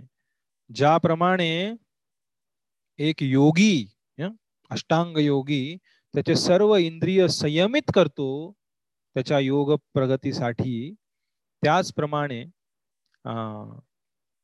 या प्रल्हादाला मी नियंत्रित करण्याचा प्रयत्न केलेला आहे. पण मी त्याला नियंत्रित करू शकत नाही आणि त्यामुळे त्याला आता तुम्ही मारून टाका. वध्यताम मारून टाका त्याला. इथे आपल्याला दिसतं या भौतिक जगताचं खरं स्वरूप काय आहे? हिरण्यकशिपू ज्याने आपण मागे चर्चा केली पहिली श्लोकामध्ये कुणा कुणाला त्याच्या नियंत्रणामध्ये आणलं? ब्रह्मा विष्णू महेश सोडून सर्व भौतिक जगतातले सर्व जीव हिरण्यकश्यपूच्या पायावर लोळण घेत होते घाबरून जीवन जगत होते. आणि अशा सर्व नियंत्रक नो ईश्वर नो नियंत्रण प्राप्त झालेल्या हिरण्यकश्यपूचा एक लहान मुलगा पाच वर्षाचा त्याचा ऐकत नाहीये. किती तळफळाट होत असेल किती जळफळाट तडफड होत असेल त्याची विचार करा तुम्ही. जसं वर्णन केलं गेलेलं एक एक वाघ असतो जंगलामध्ये. आणि त्या जंगलामध्ये जेव्हा वाघ शिकारीला निघतो तुम्ही पाहिलं असेल कदाचित डिस्कवरी चॅनलवर वगैरे. जंगलामध्ये एक विशिष्ट प्रकारचा पक्षी असतो. आणि तो पक्षी जिथं वाघ जाईल तिथे जवळच्या एका झाडावरती बसतो आणि मोठ्याने आवाज करतो. असा आवाज असतो त्याचा मोठा की तो चांगला कित्येक किलोमीटर ऐकू जातो सर्व प्राण्यांना. आणि तो आवाज आला की प्राण्यांना समजतं की वाघ जवळ आहे कुठेतरी. आणि सर्व प्राणी तिथनं दूर पळून जातात. आणि तो वाघ इतका जळफळाट त्याला इतकी राग येतो त्या पक्षाचा असा चिडून त्या पक्षाकडे बघतो. म्हणतो अरे तो पक्षी ओरडतो. आणि तो वाघ काही करू शकत नाही. किती शक्ती असेल त्याच्याकडे. जंगलाचा राजा वाघ असेल सिंह असेल कोणी असेल. पण तो छोटासा एवढासा वीस पंचवीस ग्रॅमचा पक्षी झाडावर बसून मोठा आवाज करतोय. चिव चिव चिव चिव चिव चिव आणि सर्व प्राणी पळून जात आहेत वाघाच्या घाबाने. वाघाच्या भीतीने त्याला घाबरून. आणि त्या वाघाला इतका राग येतो त्याचा इतका जळफळाट होतो की काय तुला खाऊ का मारू का गिळू पण काहीच करता येत नाही. तशी अवस्था हिरण्य कशी झाली. ह्याला काय करू? मारून टाकू आणि मारायचा प्रयत्नही केला तरी मारता येत नाहीये. नियंत्रणात येत नाहीये सांगितलेलं ऐकत नाहीये. विष्णू विष्णू करतोय हरिमाश्रयत म्हणतोय स्वार्थगतीम विष्णू म्हणतोय आणि यु नो सगळं जग मला येऊन नतमस्तक होते आणि हा एवढासा चिमुकला पाच वर्षाचा पोरगा माझं काही ऐकत नाहीये. आणि बऱ्याच वेळा तो पक्षी येऊन वाघाच्या पाठीवर बसतो. वाघ काही करू शकत नाही. तोच पक्षी जो सर्व प्राण्यांना पळवून लावतो तो वाघाच्या येऊन पाठीवरती बसतो आणि तिथे येऊन ओरडतो. आणि वाघ त्याला काहीही करू शकत नाही वाघ सिंह वैतागून वैतागून शेवटी तो परेशान होऊन जातो वाघ तर तशी अवस्था हिरण्य कशिपूची झालेली. आणि त्याने आदेश दिला की ह्याला मारून टाका. आणि अनेक प्रकारे आपण लहानपणी पण गोष्टी ऐकलेल्या आहेत. अनेक प्रकारे प्रल्हादाला मारण्याचा प्रयत्न केला झाला त्याला मोठ्या मोठ्या हत्तींच्या पायाखाली तुडून मारण्याचा प्रयत्न केला. गेला. आता एक विषारी सर्पांच्या अशा एका विहिरीमध्ये त्याला ढकलून देण्यात आलं. वेगवेगळे तंत्र मंत्र चेटूक वगैरे वापरण्यात आले त्याला मारण्यासाठी. एका उंच डोंगराच्या कड्यावरून त्याला फेकून देण्याचा प्रयत्न करण्यात आला. त्यानंतर एका ठिकाणी बांधून ठेवण्यात आलं काही खायला प्यायला दिलं गेलं नाही. विष कालवण्यात आलं त्याच्या अन्नामध्ये. त्याला भुकेलं ठेवलं गेलं. खूप कडक उन्हाळा कडक वार उष्णता अग्नी पाणी पाण्यामध्ये बुडून मारण्याचा प्रयत्न करण्यात आला. आणि शेवटी काहीच होत नाही म्हटल्यानंतर त्याला खाली ठेवलं आणि सांगितलं की एक मोठी भोळ मोठी शिळा घ्या. एकदम मोठी आणि ह्याला खाली ठेवा डोंगराच्या आणि वरती जाऊन एवढा मोठा दगड यु नो भला मोठा कित्येक मीटर असा मोठा घेऊन त्याच्यावरती फेका खाली आणि त्याच्यावरती टाकून त्याचा चेंदा मेंदा करून टाक. तो दगड टाकला दगड फुटून त्याच्या ठिकऱ्या उडाला आणि प्रल्हाद महाराजांना काहीच नाही झालं. तेव्हा हिरण्यकशिपू एवढा अस्वस्थ झाला. त्याला समजत नव्हतं काय करावं आता? आणि तो विचार करत होता की कसं मारावं ह्याला आता? हा तर ऐकत नाहीये. आणि विष्णू विष्णू करतोय. मग परत हिरण्यकशिपूने वैतागून शंडा अमरकला बोलवलं आणि म्हणाला की बाबा ह्याला घेऊन जा शाळेमध्ये ह्याला शिकवा काहीतरी चांगलं. ह्याला चांगली आपली दैत्यांची विद्या द्या त्याला थोडी बुद्धी येईल. आणि शंडा अमरक म्हणाले की तुम्ही आता चिंता करू नका. तुम्ही सर्व त्यांना हिरण्यकशिपूला सांत्वना देतात शंड अमरक. एवढे सगळे प्रयत्न झाल्यानंतर हे दोन गुरुपुत्र येऊन हिरण्यकशिपूंना सांत्वना देतात की घाबरू नका बाबा. तुम्ही सर्व जगाला नियंत्रित केले प्रल्हाद तर छोटा मुलगा आहे. त्याच्यात काही वाईट गुण असू शकतात. आता ते मलमपट्टी करू लागले. मारून टाकायचा प्रयत्न झाले एवढे सारे. मरत नाही आता. मग काहीतरी मनाचं समाधान केलं पाहिजे. मग म्हणतात की बाबा नाही नाही काय छोटा मुलगा आहे. त्याला कशाला तुम्ही एवढी चिंता करताय? ना त्याला आपण शिकवून टाकू. ना तुमच्यासारखंच बनवू त्याला आपण. तुम्ही काळजी करू नका. त्यामुळे तुम्ही घाबरू नका. आम्ही शुक्राचार्याने सांगू ते बाहेर गावी गेलेले. ते आल्यानंतर त्यांच्या गर्वी सुद्धा ह्याला चांगले पाठ पडवू आणि तुमच्यासारखाच एक दैत्यराज बनवू त्याला. तुम्ही घाबरू नका चिडू नका तुम्ही शांत व्हा. आणि अशा प्रकारे हिरण्य कशिपू शांत झाला आणि प्रल्हाद परत शाळेत जाऊ लागला. परत शाळेत जाऊ लागले आणि शाळेत गेल्यानंतर आता ते सर्वप्रथम आधी फक्त स्वतः भक्ती करायची. आता प्रल्हाद महाराज भक्तीचा प्रचार करू लागले शाळेमध्ये. आणि सर्व शाळेतील विद्यार्थ्यांना मधल्या सुट्टीमध्ये एकत्र करू लागले ब्रेक टाइममध्ये. आणि सगळे एकत्र येऊन प्रल्हाद महाराजांसमोर गोळा होऊ लागले. आणि ते म्हणू लागले हा अद्भुत बालक आहे. आणि प्रल्हादांप्रती त्यांना खूप सर्व मित्रांना आदर होता. की हा एक तर राजाचा मुलगा आहे हिरण्यकश्यपूचा मुलगा आहे. आणि त्याशिवाय अतिशय अद्भुत आहे अतिशय सुंदर गुण असलेला असा बालक आहे. तेव्हा प्रल्हाद महाराज त्याच्या सर्व मित्रांना अशा प्रकारे शाळेमध्ये शिकवण देऊ लागले. सर्वजण म्हणा श्री प्रल्हाद उवाच कौमार आचरेत प्राज्ञो धर्मान भागवतानिह दुर्लभम मानुषम जन्म तदप्यध्रुवमर्थदम. खूप महत्वाची शिकवण आहे. कौमार आचरेत कुमार वयापासनं म्हणजे वयाच्या पाचव्या वर्षापासनं प्राज्ञ जो बुद्धिमान आहे त्याने काय केलं पाहिजे? आचरेत आचरण केलं पाहिजे. कशाचं? धर्मान भागवतानिह.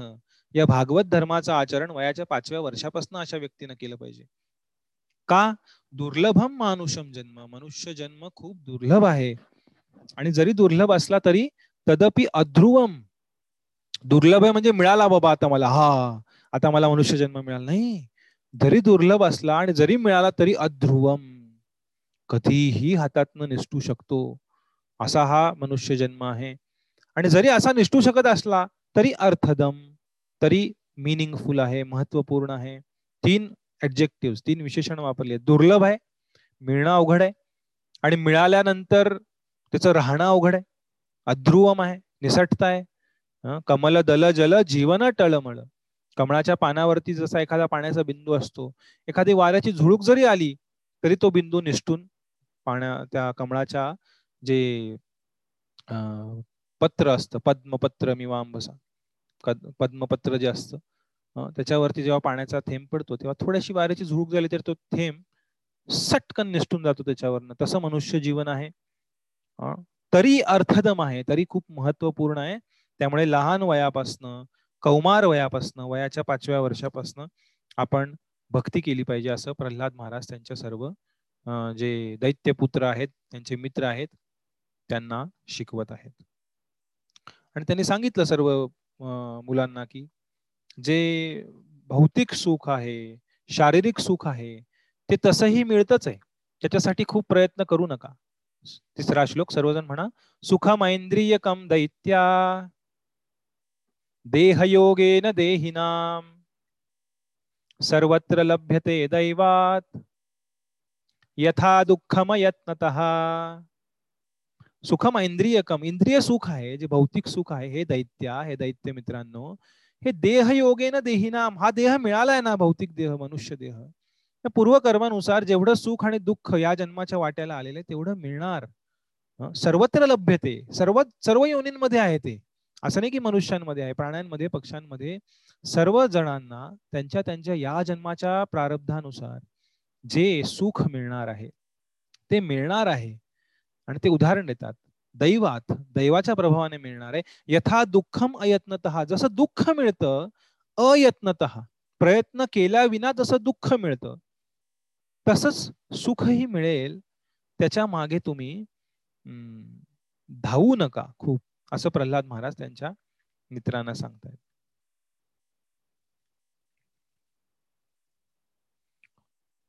श्लोक चौथा तत्प्रयासो न कर्तव्यो म्हणा यत आयुर्व्यय परम न तथा विंदते क्षेमम मुकुंद चरणांबुजम तत्प्रयासो न कर्तव्यो। प्रयास प्रयास म्हणजे खूप मेहनत भयंकर मेहनत प्रयत्न केला पाहिजे प्रयास नाही केला पाहिजे. तत्प्रयासो न कर्तव्यो. एवढा प्रयास नका करू.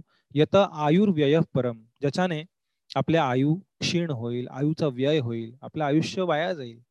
न तथा विंदते क्षेमम मुकुंद चरणांबुजम ज्याद्वारे तुम्हाला क्षेम तुम्हाला पूर्णता प्राप्त होणार नाही. मुकुंद चरण चरणापाशी जी जी पूर्णता आहे तशी पूर्णता त्याद्वारे प्राप्त होणार नाही. आणि आता आपल्या आयुष्याचं वर्णन करतात खूप सुंदर आहेत पुढचे चार पाच श्लोक मनुष्याचं आयुष्य कसं व्यय होतं? कुठल्या कुठल्या कारणांमध्ये आपण आपला वेळ खर्ची घालतो? हे प्रल्हाद महाराज लहान पाच वर्षाचे बालक त्यांच्या मित्रांना वर्णन करतायत. शाळेमध्ये डबा खायच्या सुट्टीमध्ये मधल्या सुट्टीमध्ये हे सर्व प्रचार चालू आहे त्यांचा दैत्यपुत्रांसाठी आणि मग सगळे कीर्तनही करतात नंतर एकत्र येऊन तर प्रल्हाद महाराज सांगत आहेत. मी म्हणतोय श्लोक आता. वेळ कमी आपल्याकडे. पुंसो वर्ष शतम हि आयु तदर्धम चाजितात्मन निष्फलम यद सौरात्र्याम शेतेंधम प्रापितस्तम. पुंसो वर्ष शतम आयु. मनुष्याचं आयुष्य शंभर वर्ष आहे. कुठल्याही युगात असो त्यांच्यासाठी ते शंभर वर्ष आहे. हे जरी सत्ययुगात घडत असलं तरी. आपल्या कालगणनेनुसार त्यांचं वर्ष असे ना का एक लाख वर्ष.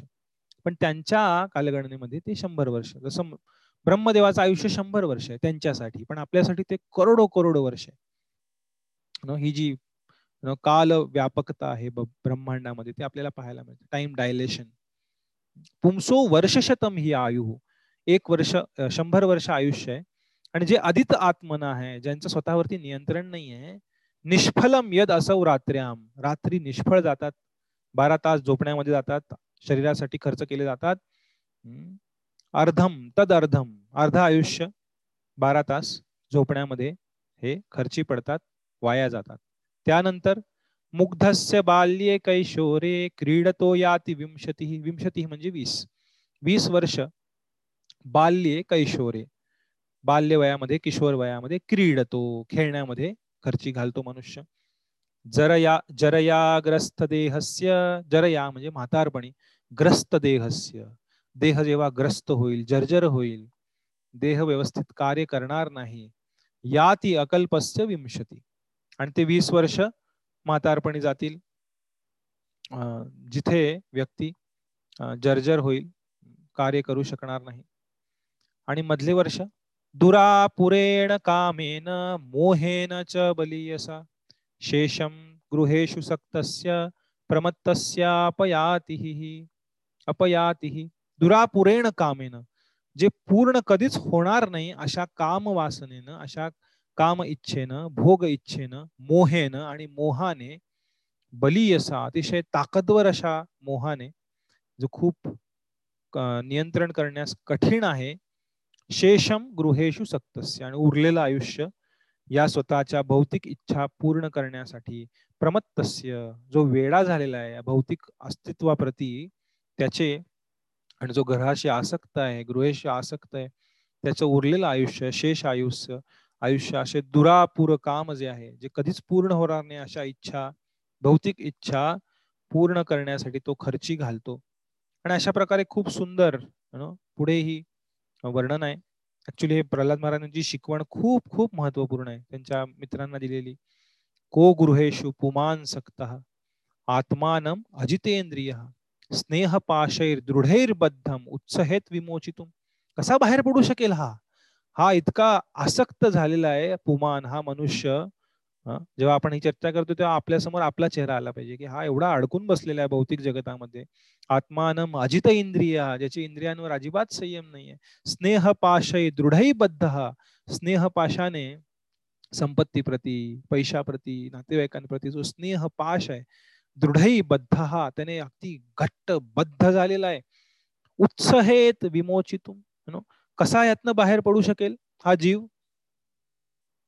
याची भौतिक आसक्ती एवढी तगडी आहे एवढी प्रगाढ आहे तो कशा प्रकारे बाहेर पडू शकेल यातनं? आणि अशा प्रकारे प्रल्हाद महाराज वर्णन करतात की भौतिक आसक्ती खूप कठीण आहे. या भौतिक इच्छा ज्या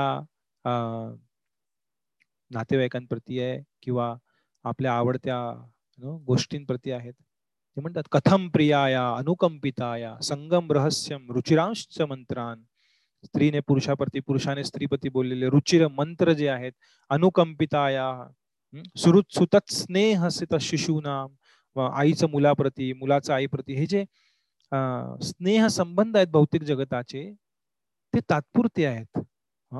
ते पालन केले पाहिजेत. त्याच्याप्रती आपण कृतज्ञ कृत कर्तव्य केलं पाहिजे. पण तेच सर्वस्व आहेत हे या भ्रमात नाही राहिलं पाहिजे. आपला नित्य संबंध भगवंतांशी आहे.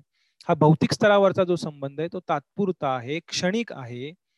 त्यामुळे पुत्रन स्मरणस्ताम दुहितृ दुहितृ म्हणजे जी मुलगी आहे भ्रातृ भाऊ आहे स्वश्रू सिस्टर आहे पितरव पती नो किंवा वडील आहे अशा प्रकारे वेगवेगळ्या नात्यांमध्ये व्यक्ती हा अडकून जातो.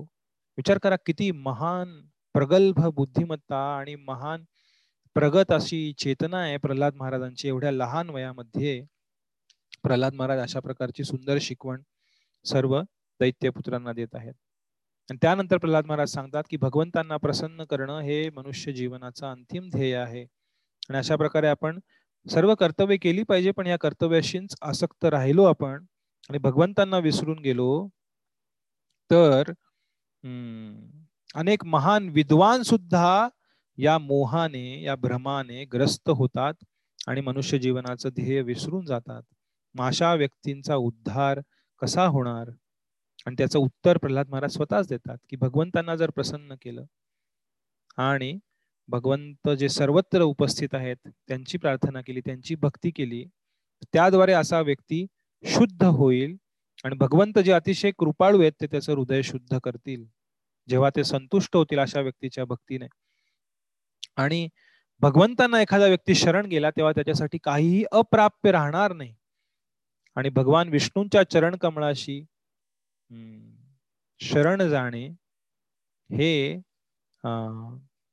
मनुष्य जीवनातील सर्व ज्ञानाचं सर्व कार्यांचं सर्व वैदिक जे काही कार्य कर्मकांड जे आहे जे काही तत्वज्ञान आहे ज्या काही गोष्टी आपण जीवनामध्ये करत आहोत समसिद्धीर हरितोषणम सर्व गोष्टींचं हे त्याची परिपूर्णता कशात आहे जेव्हा भगवंत प्रसन्न होतील. आणि तेव्हा प्रल्हाद महाराजांचे जे मित्र आहेत त्यांना विचारतात अरे आपल्या शाळेत तर हे असं काही शिकवलं गेलं नव्हतं. आणि आम्ही हे कधीच ऐकलं नव्हतं. किती छान ज्ञान तू आम्हाला देत आहेस किती चांगल्या गोष्टी आम्हाला सांगत आहेस. पण तू तर आमच्या सोबतच शाळेत आलास आणि घरी तर तुला काय असलं शिकवलं जाण्याचा प्रश्न उद्भवतच नाही कारण माहिती आहे आम्हाला हिरण्य कश्यपू कसे आहेत. त्यामुळे हे सर्व सुंदर असं ज्ञान आहे ते तुला कसं प्राप्त झालं प्रल्हाद? आणि तेव्हा प्रल्हाद सातव्या अध्यायामध्ये आपण तीन अध्याय पूर्ण केलेले आहेत. आपल्या सर्वांचं अभिनंदन. चौथा पाचवा आणि सहावा. सातव्या अध्यायात प्रल्हाद महाराज पूर्ण वर्णन करतात की त्यांनी गर्भात कशा प्रकारे त्यांनी नारद मुनींद्वारे हे दिव्य ज्ञान त्यांच्या मातेच्या गर्भात कयाधूच्या गर्भात असताना प्राप्त केलं. हिरण्यकशिपू जेव्हा तपश्चर्या करण्यास गेला तेव्हा त्याची पत्नी ही गर्भवती होती कयाधू आणि गर्भामध्ये प्रल्हाद महाराज होते. आणि तेव्हा इंद्र आदी देवता आल्या आणि ते विचार करू लागले की हा हिरण्यकशिपू एवढा भयानक तर त्याचा मुलगा जर जन्मला तर तो किती भयानक असेल? त्यांनी विचार केला की जेव्हा हा मुलगा ज्या क्षणी जन्म घेईल त्या क्षणी त्याला आम्ही मारून टाकू. आणि त्यांनी कयाधूचं अपहरण करण्याचा प्रयत्न केला. देवता खूप सुसंस्कृत आहेत. ते गर्भपात नाही करत आहेत. गर्भाला गर्भा मुलाला गर्भामध्ये नाही मारत आहेत जे आजकालचा मनुष्य समाज करतोय. लाखो लाखो लोकां मुलांचा रोज गर्भपात केला जातो. आणि मग आपण विचारतो हो हे वादळ का आलं? कोरोना व्हायरस का आला? सुनामी का आली? जर आपण धर्मानुसार जीवन जगत नसू एवढी भयानक पापकृत्य करत असू गायींची हत्या करत असू गर्भपात करत असू मनुष्य वधाप्रमाणेच आहे गर्भपात. आईच्या गर्भात आहे म्हणून काय झाला? तो मनुष्य आहे तो व्यक्ती आहे. त्याला तुम्ही कसं काय मारू शकता? तुम्ही गाईला कसं काय मारू शकता? अशा प्रकारे शास्त्रांचं पालन न केल्यामुळं या भौतिक जगतामध्ये भौतिक जगतच दुःखमय आहे आणि त्यात अजून दुःख या कलियुगातील जीव ओढवून घेत आहेत तर अशा प्रकारे देवतांनी जे सुसंस्कृत होते त्यांनी विचार केला की हा मुलाचा जन्म झाल्या झाल्या या मुलाला आपण मारून टाकू हा दैत्याचा मुलगा आहे. आणि ते कयाधूचं अपहरण करू लागले तेव्हा नारद मुनी तिथे प्रकट झाले आणि नारद मुनीने कयाधूला त्या सर्व देवतांपासून वाचवलं नारद मुनी म्हणाले अरे थांबा हिच्या गर्भामध्ये एक महान भक्त आहे भगवंतांचा. हा दैत्य नाहीये हा खूप पवित्र आहे खूप महान आहे महाजन आहे भगवंतांचा भक्त आहे. त्यामुळे तुम्ही हिला मारू त्या मुलाला मारू नका. आणि नारद मुनींनी कयाधूला त्या देवतांपासून वाचवलं आणि स्वतःच्या आश्रमात घेऊन गेले. आणि तिथे नारद मुनींनी हे सर्व दिव्य ज्ञान प्रल्हाद महाराजांना आईच्या गर्भात असताना सांगितलं. तेव्हा आपण पाहतो गर्भसंस्कार आधी जे शास्त्रांमध्ये सांगितलेलं आहे या सर्व गोष्टी ह्या कार्य करतात. जेव्हा नारद मुनी सांगत होते जसं अभिमन्यूने सुद्धा जे कुरुक्षेत्राच्या युद्धामध्ये काय म्हणतात त्याला? कुठलं चक्र? चक्रव्यूह. काय नाव होतं त्याचं? कधी कधी नाव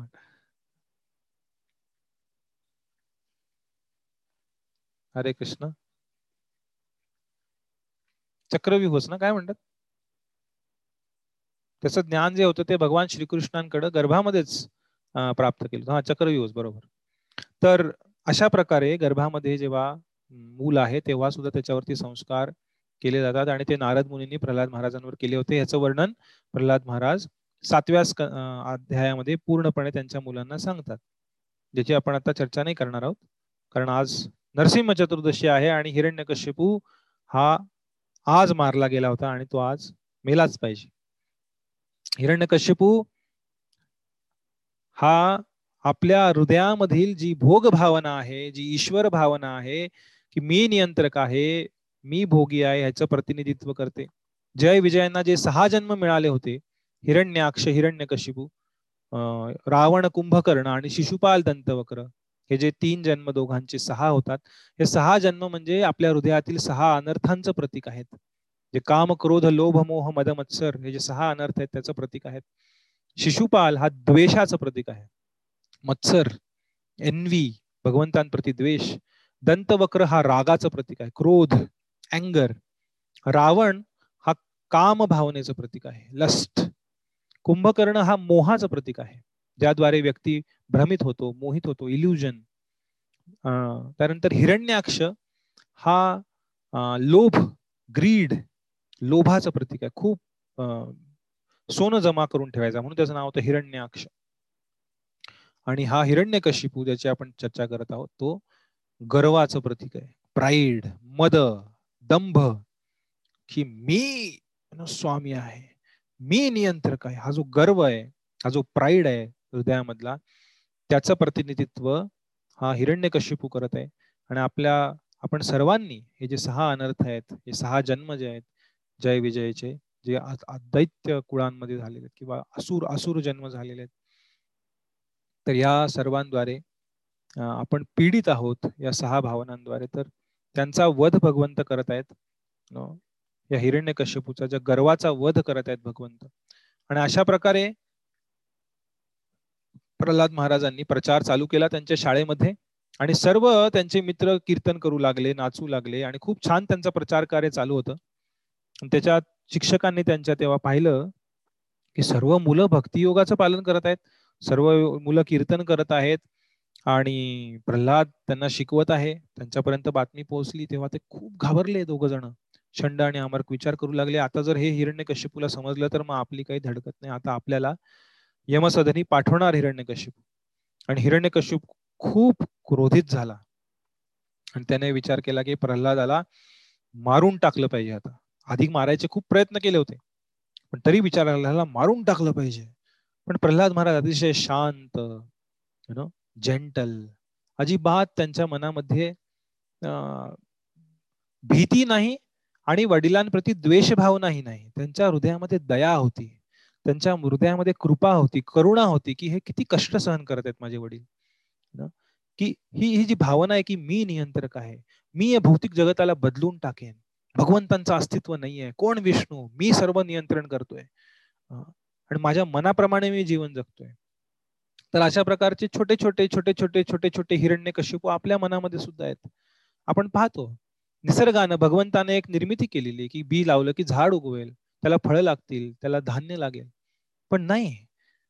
आपल्याला वाटतं आम्ही तंत्रज्ञानात खूप प्रगत झालो आम्ही त्याला केमिकल टाकू आम्ही त्याच्यात केमिकल रासायनिक खत टाकून त्याला पटकन वाढवू त्याला मोठं करू दाण्याचा आकार वाढवू जास्त फळ झाडाला लावू. आणि अशा प्रकारे त्या निसर्गामध्ये हे हिरण्य कश्यपूच गर्व आहे हा. की भगवंत कदाचित मूर्ख आहेत. त्यांना नीट जग निर्माण करायला जमलं नाही बहुतेक.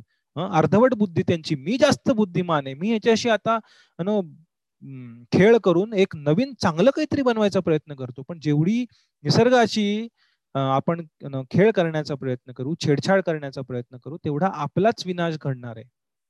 आणि हे दिसतंय.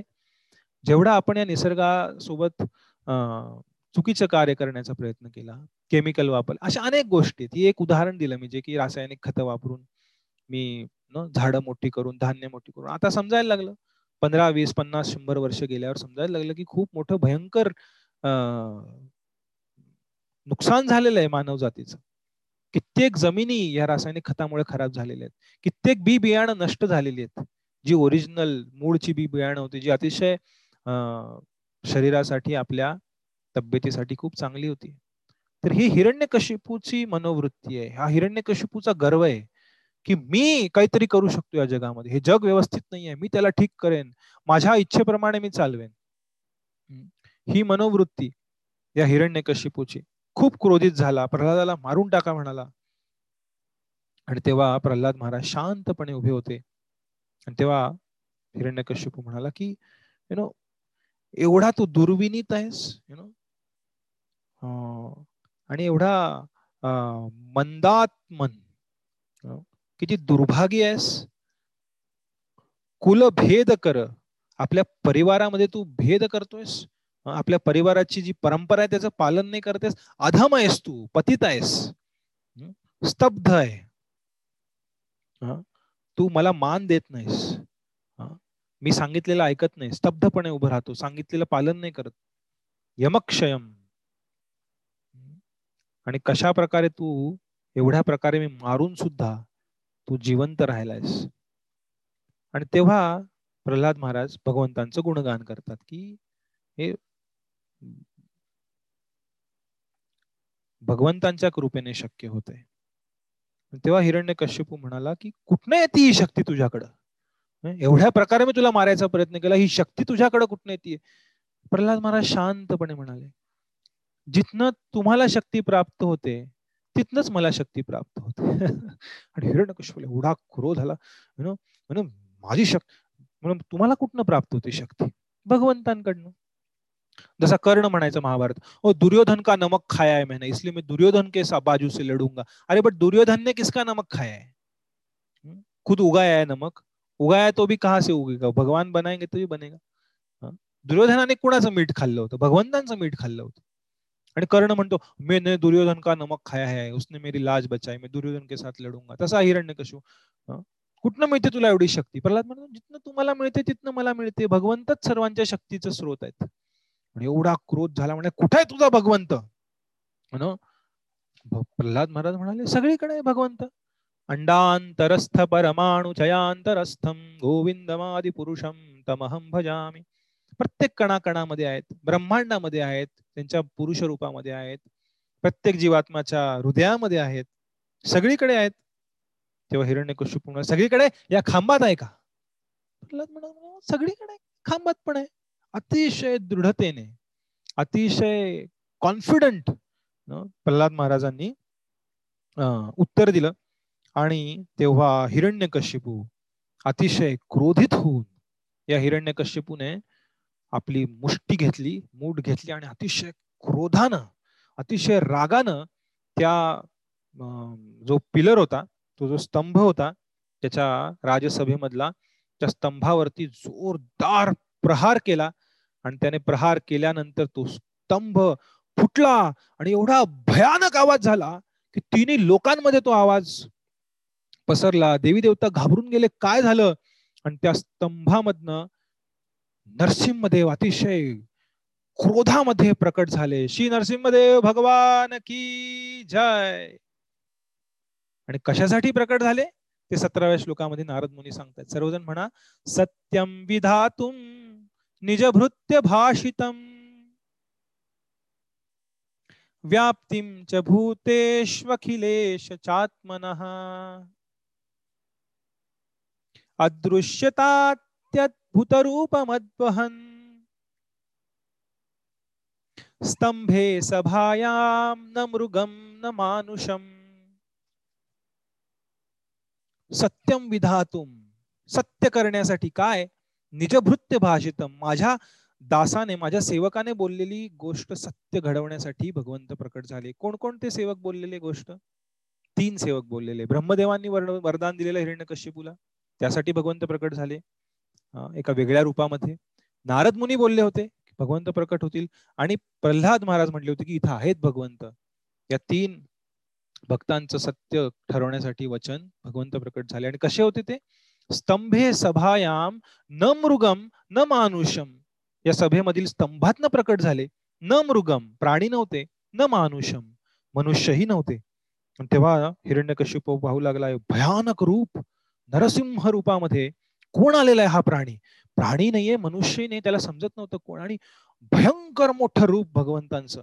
आजही तो खांब आहे अहोबिलममध्ये जिथनं भगवंत प्रकट झाले त्या खांबाची उंची जवळपास साडेतीनशे चारशे फूट आहे. एवढा उंच खांब सत्ययुगातलं राजसभा होती नरसिंहदेवा आपले हिरण्यकश्यपूची. त्या खांबात नरसिंहदेव प्रकट झाले. त्या खांबावरती गेलेलो आम्ही वरती चढून. त्याला उग्रस्तंभ म्हणतात. अतिशय भयानक. तुम्ही गुगलवर पाहू शकाल. उग्रस्तंभ टाका उग्रस्तंभ टाकल्यावरती येईल.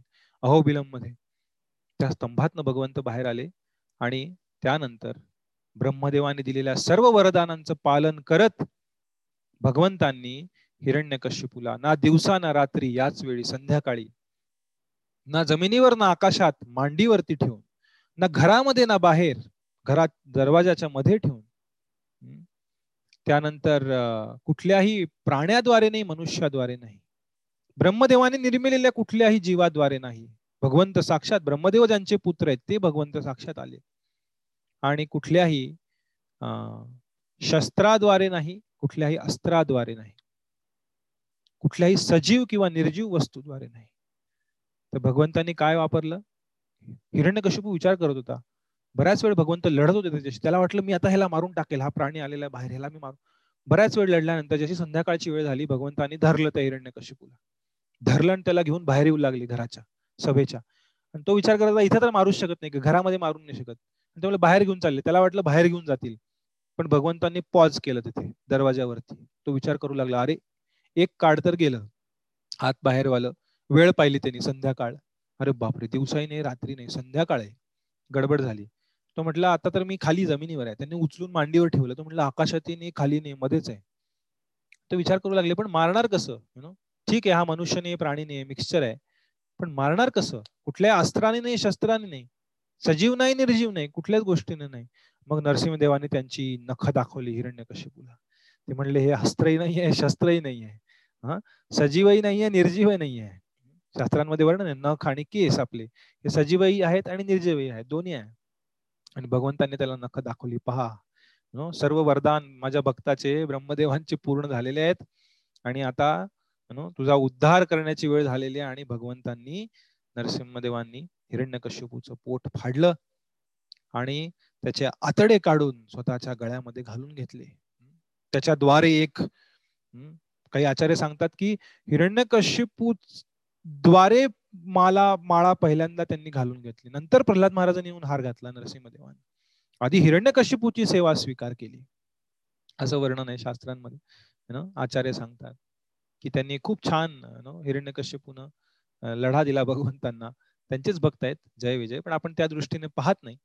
कारण हिरण्यकश्यपू हा खूप क्रूर आणि भयानक असा दैत्य होता. आणि ज्याद्वारे आपण शिकतो की हिरण्यकश्यपू सारखी जी भावना आहे आपल्या हृदयामधली ती आपण भगवंतांच्या कृपेने भगवंतांना आपल्या जीवनामध्ये प्रकट करून भगवंतांची भक्ती पालन करून त्या भावनेपासून आपण मुक्त झालं पाहिजे आणि भक्तिमय जीवनामध्ये प्रगती करण्याचा प्रयत्न आपण सर्वांनी केला पाहिजे. हरे कृष्णा! आपल्या सर्वांचे धन्यवाद. आता परमपूज्य राधानाथ स्वामी महाराज क्लास देतात. कदाचित चालू झाला असेल. तर त्याच्यासाठी एक यूट्यूबवर आहे आणि झूमवर आहे. ज्यांना शक्य ते ऐकू शकता. इंग्लिश भाषेत आहे. त्याचं मराठी हिंदी सर्व भाषांमध्ये भाषांतर होत आहे Anish Pru is there you can put the link WhatsApp ग्रुपमध्ये लिंक पाठवली जाईल सर्व भाषांची आता तर तुम्ही तुम्हाला मराठी हिंदीत ऐकायचं असेल तर ऐकू शकता. राधानाथ महाराज अमेरिकेत आहेत सध्या शिकागोमध्ये. आणि ते इंग्रजीमध्ये बोलतात. त्यांना बाकी भाषा येत नाहीत. ते अमेरिकेचे आहेत मूळ. तर आपण त्यांचं प्रवचन ऐकू शकता. तुम्हाला हवे त्या भाषेत. जे इंग्लिशमध्ये ऐकणार आहेत त्यांना विनंती की झूम वरती या.